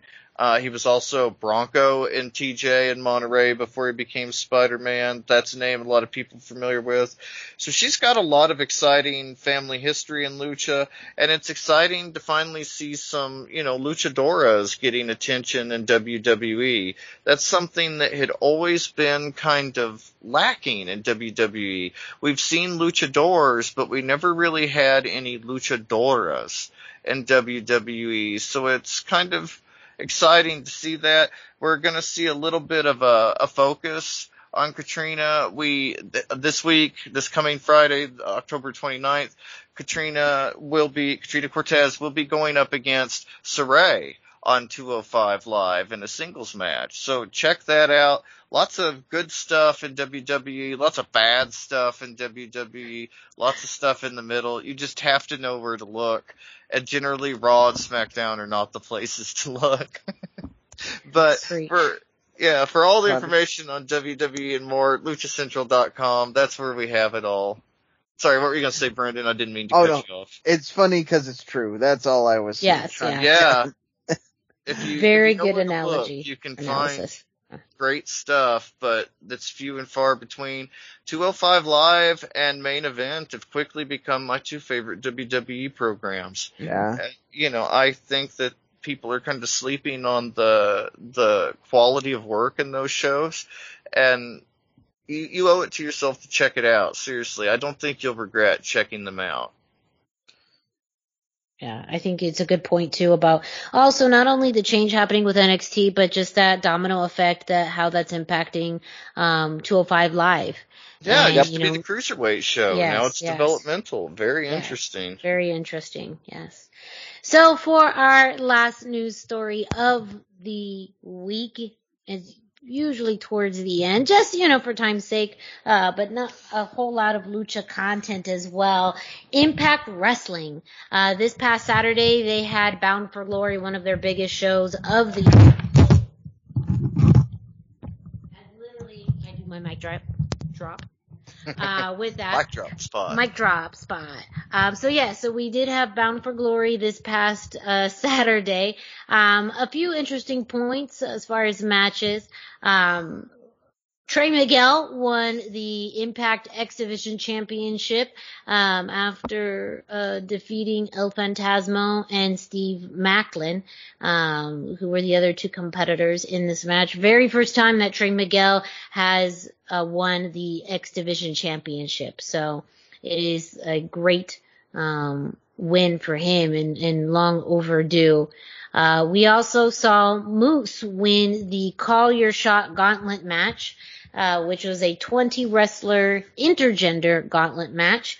uh, this is what we talked about last week is where we would see some of that, uh, Lucha Libre AAA interaction. Uh, as noted, uh, Laredo Kid, uh, did enter the match at number 12.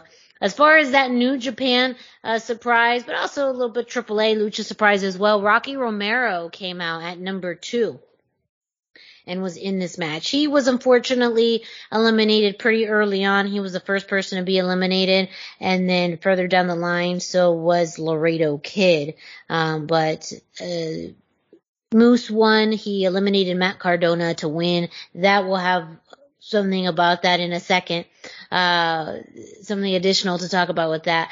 But uh, Deonna Purrazzo defended her Impact Knockouts ta- title against Mickie James. I think to the surprise of a lot of people, Mickie James ended up winning. Um, she did her signature uh, chick kick spin and then her DDT, uh, her tornado DDT in order to to land the pinfall um, ending the reign of Deonna Purrazzo. Uh, and so we have not had any word yet of what that means for Deonna at the most recent Impact tapings.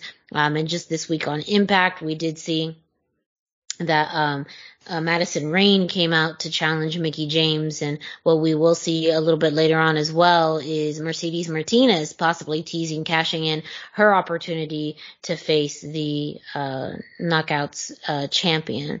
Um, with that, also uh, after Trey Miguel won his uh, X Division championship, Rocky Romero came out to uh, you know attest and tease uh, an interest in the X Division champion. We did see that come to fruition this week on Impact, where we had an X Division championship match between Rocky Romero and Trey Miguel.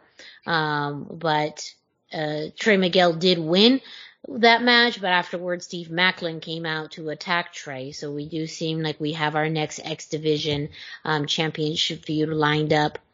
And then as far as the main event, Josh Alexander uh, challenged Christian Cage for the Impact World Championship, which he won.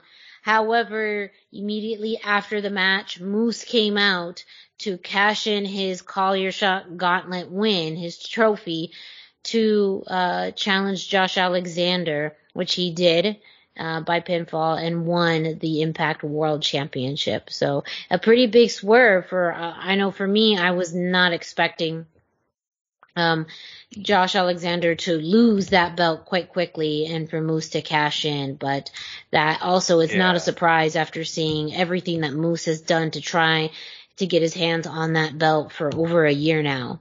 So, um, very, very fitting. Um, but that is uh, your, um, Impact Wrestling news. Um, other kind of interesting points is that there was a lot of news coming out of Bound for Glory that Bound for Glory was the um, event that was going to end the Forbidden Door relationship between AEW and Impact Wrestling, which a fan like me is totally fine with because yeah. it was just not benefiting Impact at all. Um, still no word on what that means for the relationship with New Japan and AAA. It looks like the partnership with New Japan is the most, um, uh, the, the most vital right now. Um, but who knows if that means we will continue to see Laredo Kid's presence um, on uh, Impact Wrestling News or Impact Wrestling um, television, if we will see more talent from AAA at any point um, come through, but um, yes, that that has been um, some of the word coming out of Bound for Glory, and um, it's good to see the Impact World Championship back in Impact in an Impact feud. Um, and as mentioned earlier, um, Impact Wrestling will be presenting Turning Point on Impact Plus on November 20th at Sam's Town in Las Vegas. So that will be their next event, um, and it is going to be exclusive to Impact Plus. Um, as well as the TV tapings right after that on November 21st and 22nd, um, also at Sam's Town in Las Vegas. So make sure you stay tuned to the Lucha Central Weekly podcast that covers Impact Wrestling and more. And with that, that is it for this week's episode. Uh, Go um, ahead. I was gonna. We had some breaking news on ROH. Uh, they they have uh, announced that uh, due to technical difficulties, which are being blamed on the Sinclair hacks, which I have been researching during the, the show, apparently some people have been hacking Sinclair Broadcasting in various cities. Uh, ROH this week is not going to be showing a, a, new programming. They're going to be showing encore programming. So that just is adding to all of this story. I just wanted to throw that in here now because it will probably get lost in the shuffle with all of the follow up news that will be happening next week. Yes, also, did also Miranda, I don't know, did you want to mention the other thing that I was, was talking about um, or save that?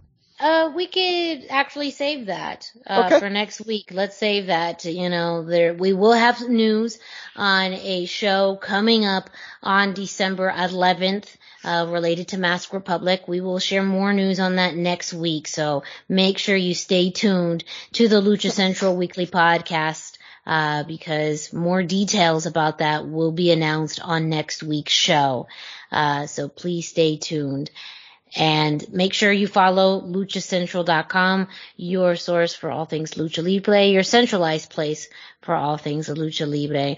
And you can follow Lucha Central on social media at Lucha Central on Facebook and Instagram and at Lucha Central com on Twitter. You have the Lucha Central YouTube page also available with lots of content on matches and interviews that you won't find anywhere else. With that, while you're at it, go ahead and follow us on social media. Uh, Dusty, can you let our listeners know where they can find you? Yes, I am on Instagram at Dusty Murphy. I am on Facebook at facebook.com slash Dusty Murphy. And we also have a Lucha Central Weekly News Facebook group on Facebook. So just search Lucha Central Weekly News in the groups and you will find us there. And, uh, Brendan, where can our listeners find you? I am 321 t-shirt guy. That's the numbers 321. And then t-shirt guy is all spelled out. Uh, it, I am on Facebook. I am on Instagram and I'm all over the Twitters.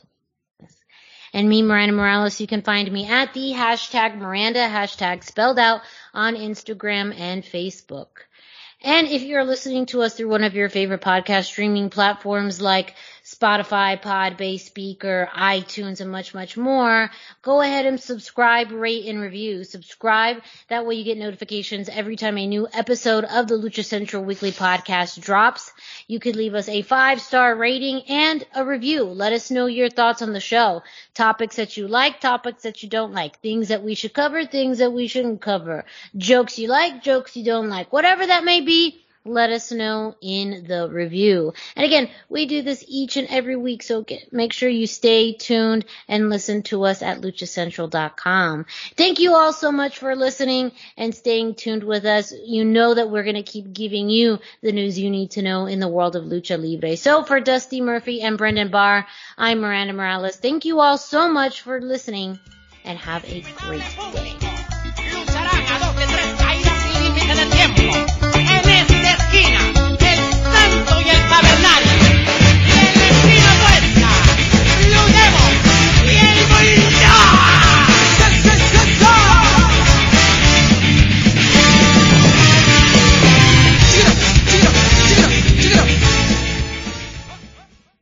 What's so special about Hero Bread's soft, fluffy, and delicious breads, buns, and tortillas?